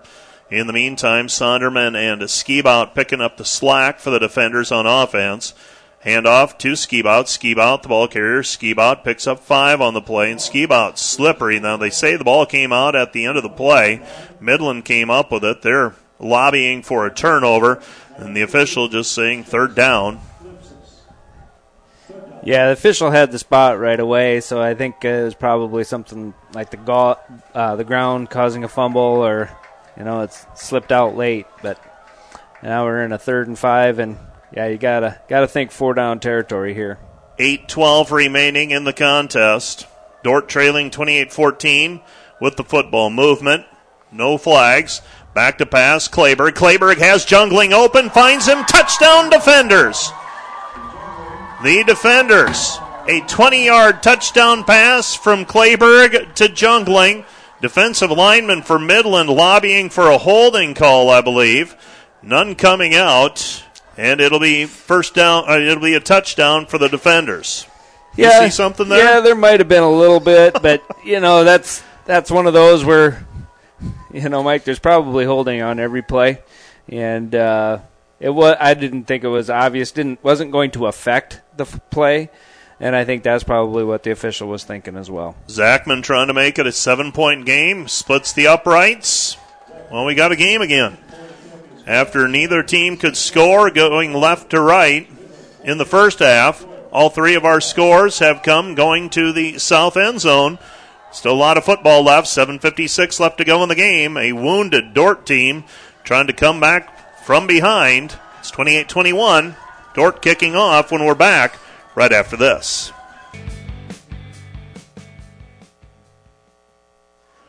You're listening to KDCR Sioux Center, 88.5. The defenders back to within a score, 28 21. 7.56 left to play, and the defenders making a game of it after looked like Midland was going to run away and hide with this one. The defenders back to within a score, but defensively have to come up with a stop. Zachman approaches. End over end kick. It'll be taken at the 15 yard line. Wind not as much of a factor right now. It seems to have died down. On the return to the 30, 35, and the ball comes out. Ball near the sideline. Midland's on. And I think believe. Midland got on top of it. That's a funny game. Things can change quickly. And just when you think that a team has control of it, boy, Midland turns that over. It's a whole different scenario again. As it is, Midland has it first down and 10, and they've got it at their own 37 yard line. So this Midland team came in, pretty good mix between rush and pass, and they have done just that here this afternoon. Now they're sitting on a seven point lead, nearing the midpoint of the fourth quarter. They hand it off, and a carry up the middle for Max Wald, and coming up to make the stop is Jalen Placide. It'll be second down and five. Midland 241 on the ground, 130 in the air. Gain of four. We'll call it second and six. Gary Cannon back in the game for Midland. Yeah, going to be really important that uh, the Dordt secondary stays disciplined because I think uh, with as much as Midland's been pounding it, they're going to take a shot downfield.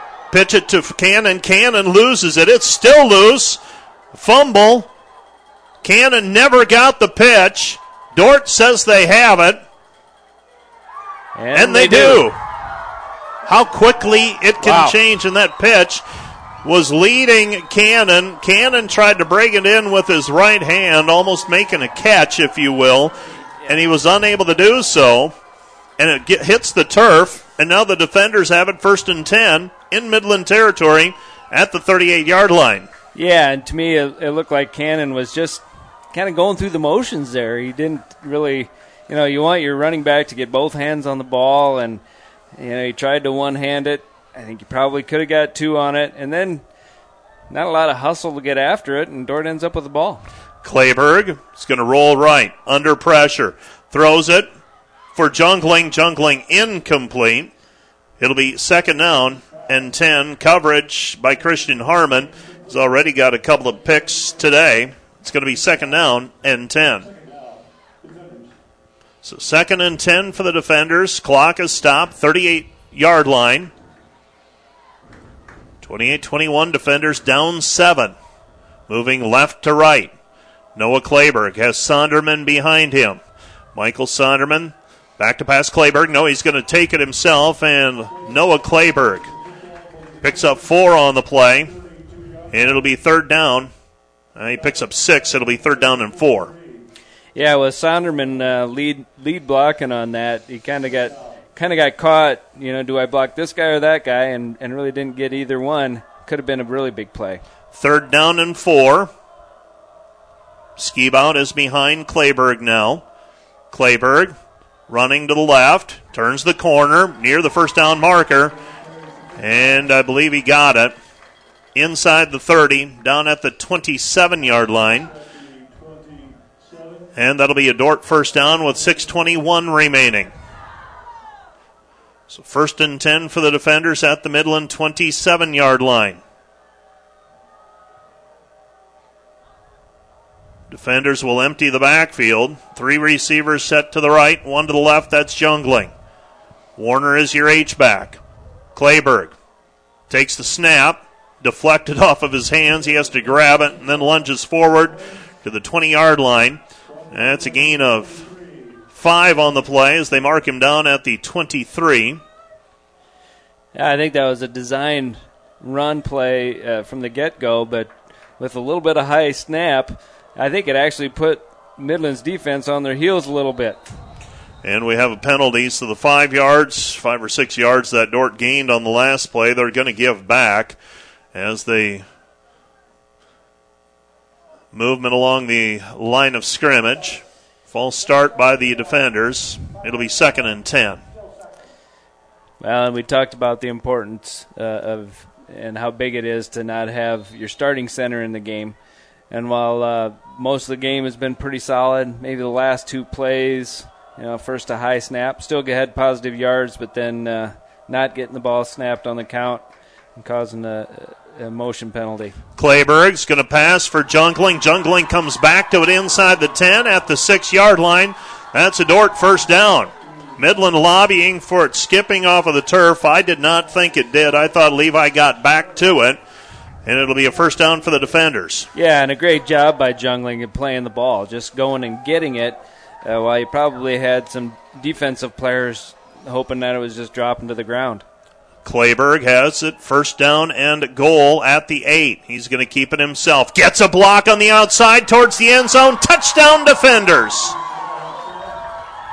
how quickly it can change. 4.58 left to go in regulation. The defenders back to within a point. Brett Zachman can tie it here with a point after. Yeah, and a big kick right here for Zachman uh, to even this thing up.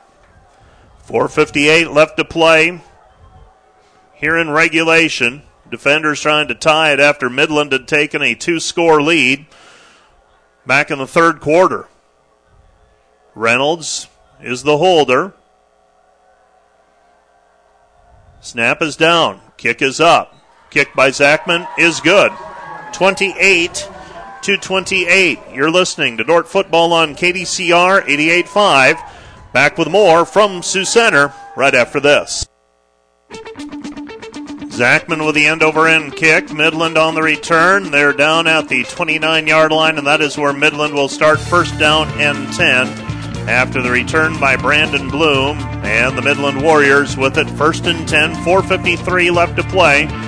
Here in regulation, we're tied 28 all. Well, let's see if Dordt's defense can come up with another stop. Midland's offense got conservative, I thought, the last few possessions, playing with the lead, hoping that their defense could come up with stops. Turnover on their last possession, giving Dordt great field position. And now the sweep they hand it to Daniels. Daniels, gain of three on the play. It'll be second and seven.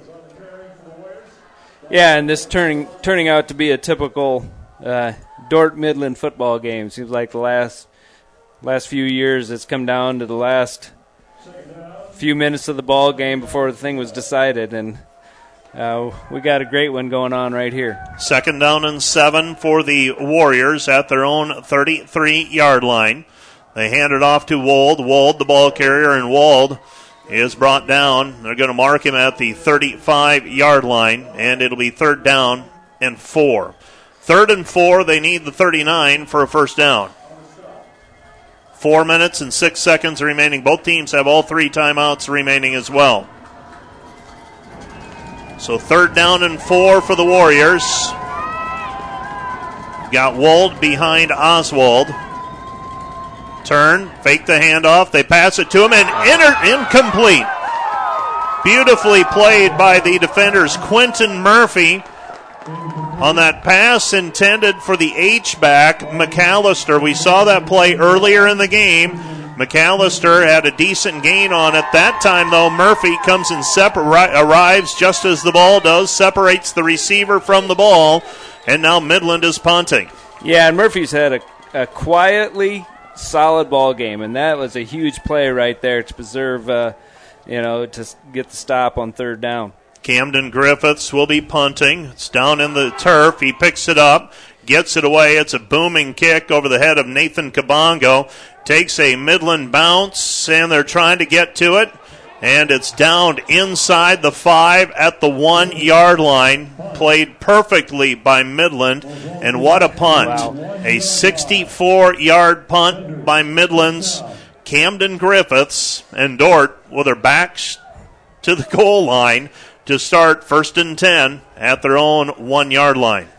Yeah, and uh, tremendous play. Uh, Snap was in the in the turf. He dug it out, a little off balance, made a great kick, and got a, got a big roll and a, and a really solid effort by the cover guys to keep that thing out of the end zone. First and 10 for the defenders at their own one. This is Clayberg. Clayberg on the left edge. Clayberg, not much there. Barely gets out of the end zone. It'll be second down and 10. Second and 10. Down by number 15, Ashton Ellis for the Warriors. Ashton Ellis on the tackle for Midland. Second down and 10, still at the one yard line. 312 and counting regulation. We're tied 28 to 28. Clayberg fakes the handoff, back to pass. He's going to throw it for Jungling. Jungling, one hand grab, incomplete, and it'll be third down. Right play call, just didn't quite have enough separation, and it's going to be third down now and 10. Yeah, you know, you know Midland's going to sell out against the run because they're thinking, hey, you're backed up and inside the one. What are the chances you're going to try to, you know, you know, have success throwing the ball? Um, and Dordt had a chance there. And Midland's going to use a timeout here.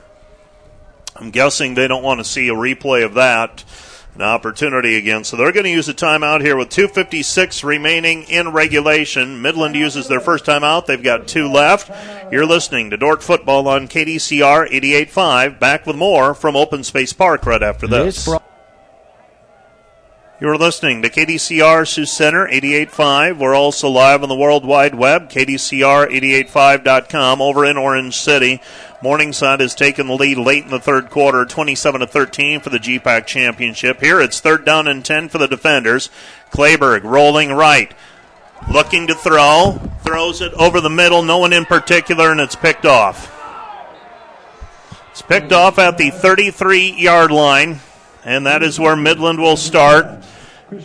And in all honesty, if you punt, you maybe get something similar to that.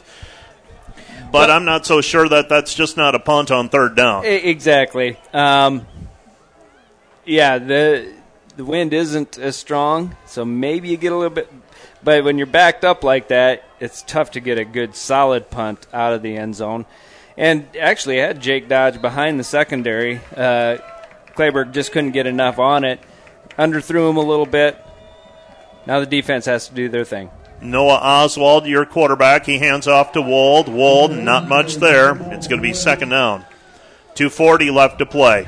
Stopped at the 32. So Midland, 13 Connor Bosma.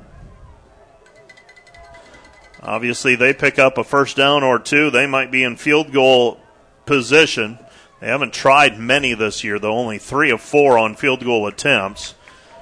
Hate to have it come down to that one play at the end, but it might. Second down and 10. Well, and now you, now Dordt needs to start thinking about their timeouts and what do you do to, you know, keep a little extra time on the clock. Oswald the carry to the 30 yard line. It will be third down and seven. Third and seven for the Warriors at the 30. Now, if they don't pick up a first down here, it will be decision time. 153 and counting. Ball game. Cat and mouse here. Neither team wants to use a timeout to let the opponent have the benefit of the timeout without spending it. Right. Play clock down to 12. Now 10. Oswald has Wald behind him. Back to pass is Oswald. Oswald has a man open, and the pass. Did he catch it? It's complete inside the 15. Down at the 12 yard line. Okay, now now you're. So now Daniels if you're makes the Dordt, I think I think you need to use your timeouts because uh, you know you're either yeah. I think No, they're playing. They're Oh. making a defensive call. Is all they're doing. 14 yard line, first down and 10 for the Warriors at the 14. 109 remaining. Midland taking their time. Midland, they hand it off to Wald. Wald, the ball carrier, and Wald brought down by Placide. It'll be second down. Yeah, Now they're gonna use the timeout. Using them. I think you have to. It, you can't. You can't play not to lose, right? Uh, you got to play to win, and I think. You, even though you have confidence in your defense to make the stop and force a field goal attempt, and, and you're you're hoping for the miss, but if you know that big if, if Midland gets some points on the board here, you want to have some time left to give your give your offense a chance. Now, looking at Camden Griffith's field goal stats so far this year, he is three of four on field goal tries, but just a long of 25. Now, he's shown himself to be very capable on point after tries, but that's dead on center of the field. Right now, the ball is at the 18. That would translate into a 35 yard field goal attempt. We've still got a ways to go, though. Second down and 14 now at the 18. Tie game 28 to 28. After that completion to Daniels, that really changed things for Midland. So it's second down and 14. I'm not sure how he came up with the ball. It looked like uh, somebody in the secondary had undercut it, and I thought it might even have a chance at an interception. Fake the handoff. This is Oswald. Oswald, the ball carrier, and Oswald straight up the middle. And I think they're just trying to get some yardage back, give their field goal kicker a realistic shot at it. Dordt's going to use another timeout. They've now used two. They have one remaining. 48 seconds remaining. Okay, you got to think Midland's probably going to take a shot here. Um, I think they're close enough now where they feel like they they have a field goal, a, legitimate field goal opportunity. So did they take a shot at the end zone here? Well, you either have to pass it. If you're going to take a shot, your quarterback has to understand it has to be there, otherwise, you throw it away. Right. Yeah, you can't turn the ball over down here. Uh, but I, you know, you got an experienced quarterback who's had really a solid football season. Um, put it in his hands. Let him take a shot, possibly. Um, got to be really disciplined in the secondary because the one thing you don't want to do is get a pass interference penalty. It'll be third down and 10. Line of scrimmage is the 14. We're tied 28 28. Midland has the football. And they have it at the Dordt 14 yard line. Midland has had two 14 point leads. Dordt has come back to tie it in both cases. So Oswald has three receivers to the right, one to the left. Dordt's defense, three down linemen. They bring Ostenig up on the near side. Design keeper for Oswald, and Oswald nothing there. No gain on the play. It'll be fourth and ten. Dordt will use their final timeout. So the defenders use their final timeout with 43 seconds remaining, and Midland will punt, uh, pardon me, will kick a field goal to potentially take the lead. So a field goal attempt on the way for Camden Griffiths. Looks like the line of scrimmage is the 14. This will be a 31 yard try. A 31 yard try from the hash. So it, it's definitely not a gimme, uh, especially like you mentioned with what he has done so far this season. This would be a new season long for him. He's three of four on field goals, 43 of 47 entering the game on point after tries. So he's he's been perfect and has looked good on the point after tries. But you and I both know that a field goal to win it is a lot different than a point after try from dead straight on. Exactly. A little bit more pressure on this one. Uh, you know, the collar's getting a little bit tighter, but uh, hopefully Dordt can get a little pressure on here and maybe get a block, but uh, just keep this thing out. Oswald will be the uh, placeholder. On to attempt the uh, field goal is Griffiths, digs it out of the turf, and that one is up and splits the uprights, and Midland has taken a 31 to 28 lead. 31 28 hour score. That one had plenty of leg, and it looked like he snuck it inside the right upright as you face the goalposts. And with 40 seconds remaining, Midland has taken a 31 28 lead. You're listening to KDCR Sioux Center 88.5. We'll take a quick break and we'll be back with a kickoff right after this. There's 40 seconds left. Dordt's out of timeouts. Midland will be kicking off. Midland leading 31 to 28 after the field goal by Camden Griffiths. So Midland answering the Dordt back to back touchdowns with a field goal, their first points of the fourth quarter. And a kick to the sideline goes out of bounds, and the defenders will have good field position to begin. It'll be first and 10. Defenders down 31 28, 40 seconds remaining. Well you know, the Midland coaches are probably thinking, yeah, just get it down there. Don't give up anything big. Uh, and then your kicker kicks it out of bounds.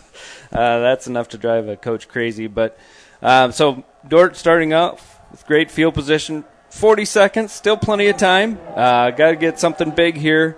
Uh, probably going to need a big play somewhere along the line here. And you got to throw to the sideline in all likelihood. Use that. Get the clock stopped. You're out of timeouts. Clayberg back to pass. They put pressure on. Pass over the middle is incomplete. And it'll be second down and 10.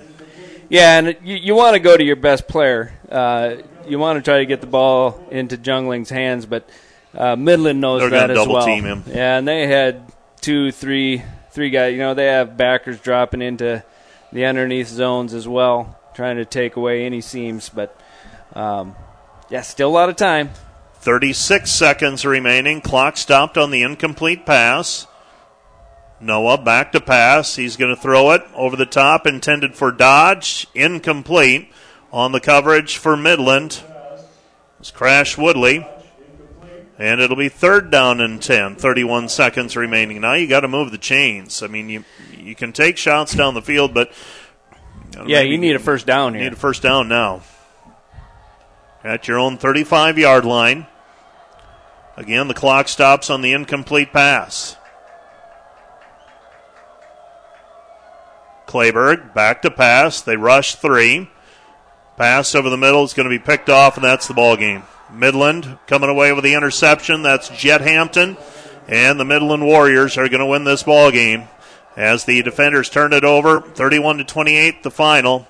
As Midland will take victory formation, and the defenders can't stop the clock. That was floated up, and uh, Midland dropping eight back in coverage. There's just not many windows to throw to at that point. Well, and and it's yeah. Let's be honest. That's out of Noah's comfort zone. Um, when a defense knows, when a defense knows you're going to throw the ball, and uh, they're dropping a lot of guys into coverage. You know, it, you know, maybe you try something underneath a little bit more. Get get somebody the ball in the open field and see if they can run for some yardage. Uh, but there's just not a lot of windows uh, downfield.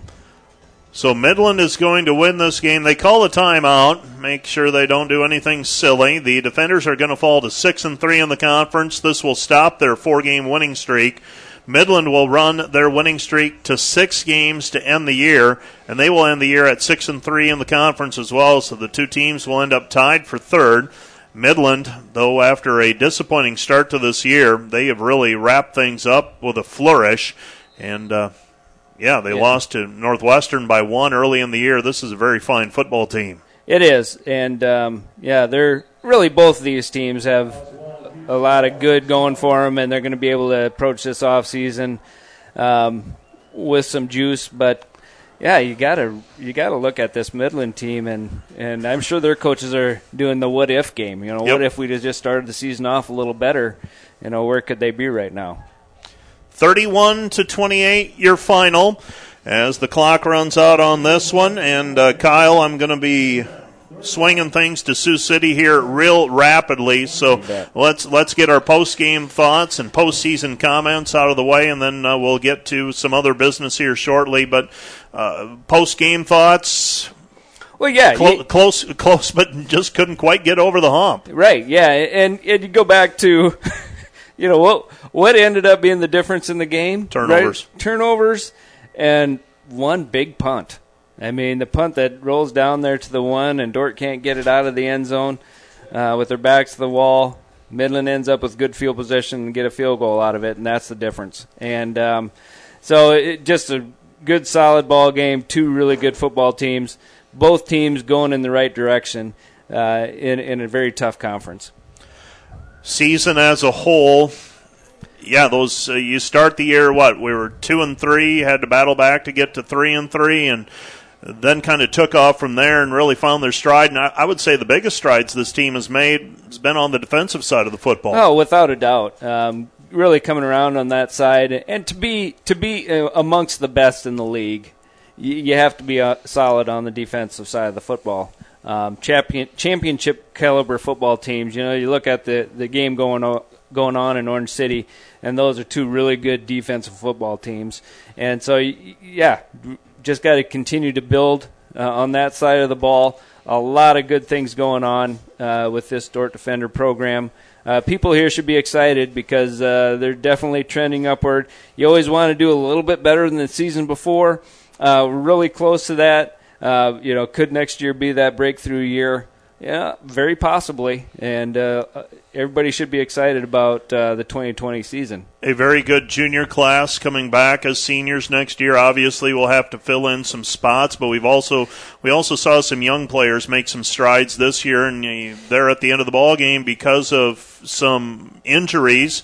You ended up with Carter Skibout and Michael Sonderman in the backfield, and those those two are just getting started. Well, you- you're losing a really good group of seniors, um, but you want to do that every year, right? And if you're not losing good seniors, that means you must have bad seniors, and and you never want to go into a season or go through a season with with a senior class that's just not contributing. This was a a, a very good senior class and a and good group of players, um, but yeah, more guys are going to have to step up, um, and and like you mentioned, some already have, and they'll build off of that. Uh, but then there's going to be new some new faces out there, um, and you know I always I always told our football teams that I coach, you know, there's two ways to get better, and that's for each individual to improve through the through the off season, or you get better football players, and um, you know that's that's the only way you improve as a program and as a team.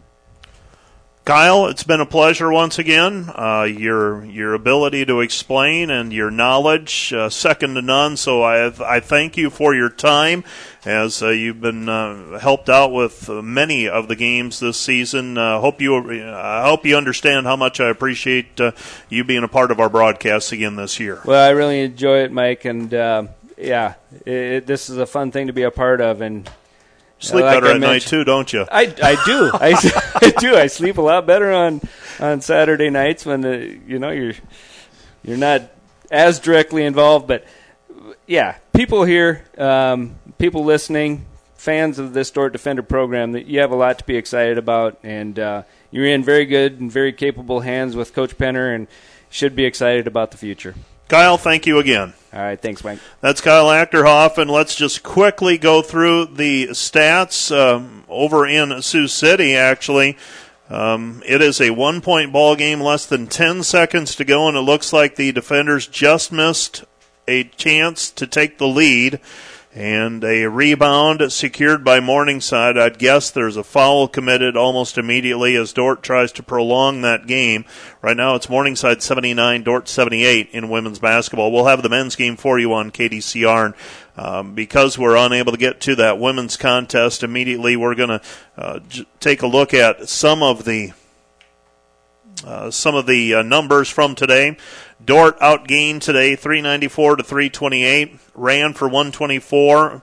Midland ran for five uh, 248. Midland passed for 146. Dordt passed for 204. Levi Schoenhoven, 18 carries for 52 yards. It was tough going today on the ground. Noah Clayberg, 19 carries for 27 yards.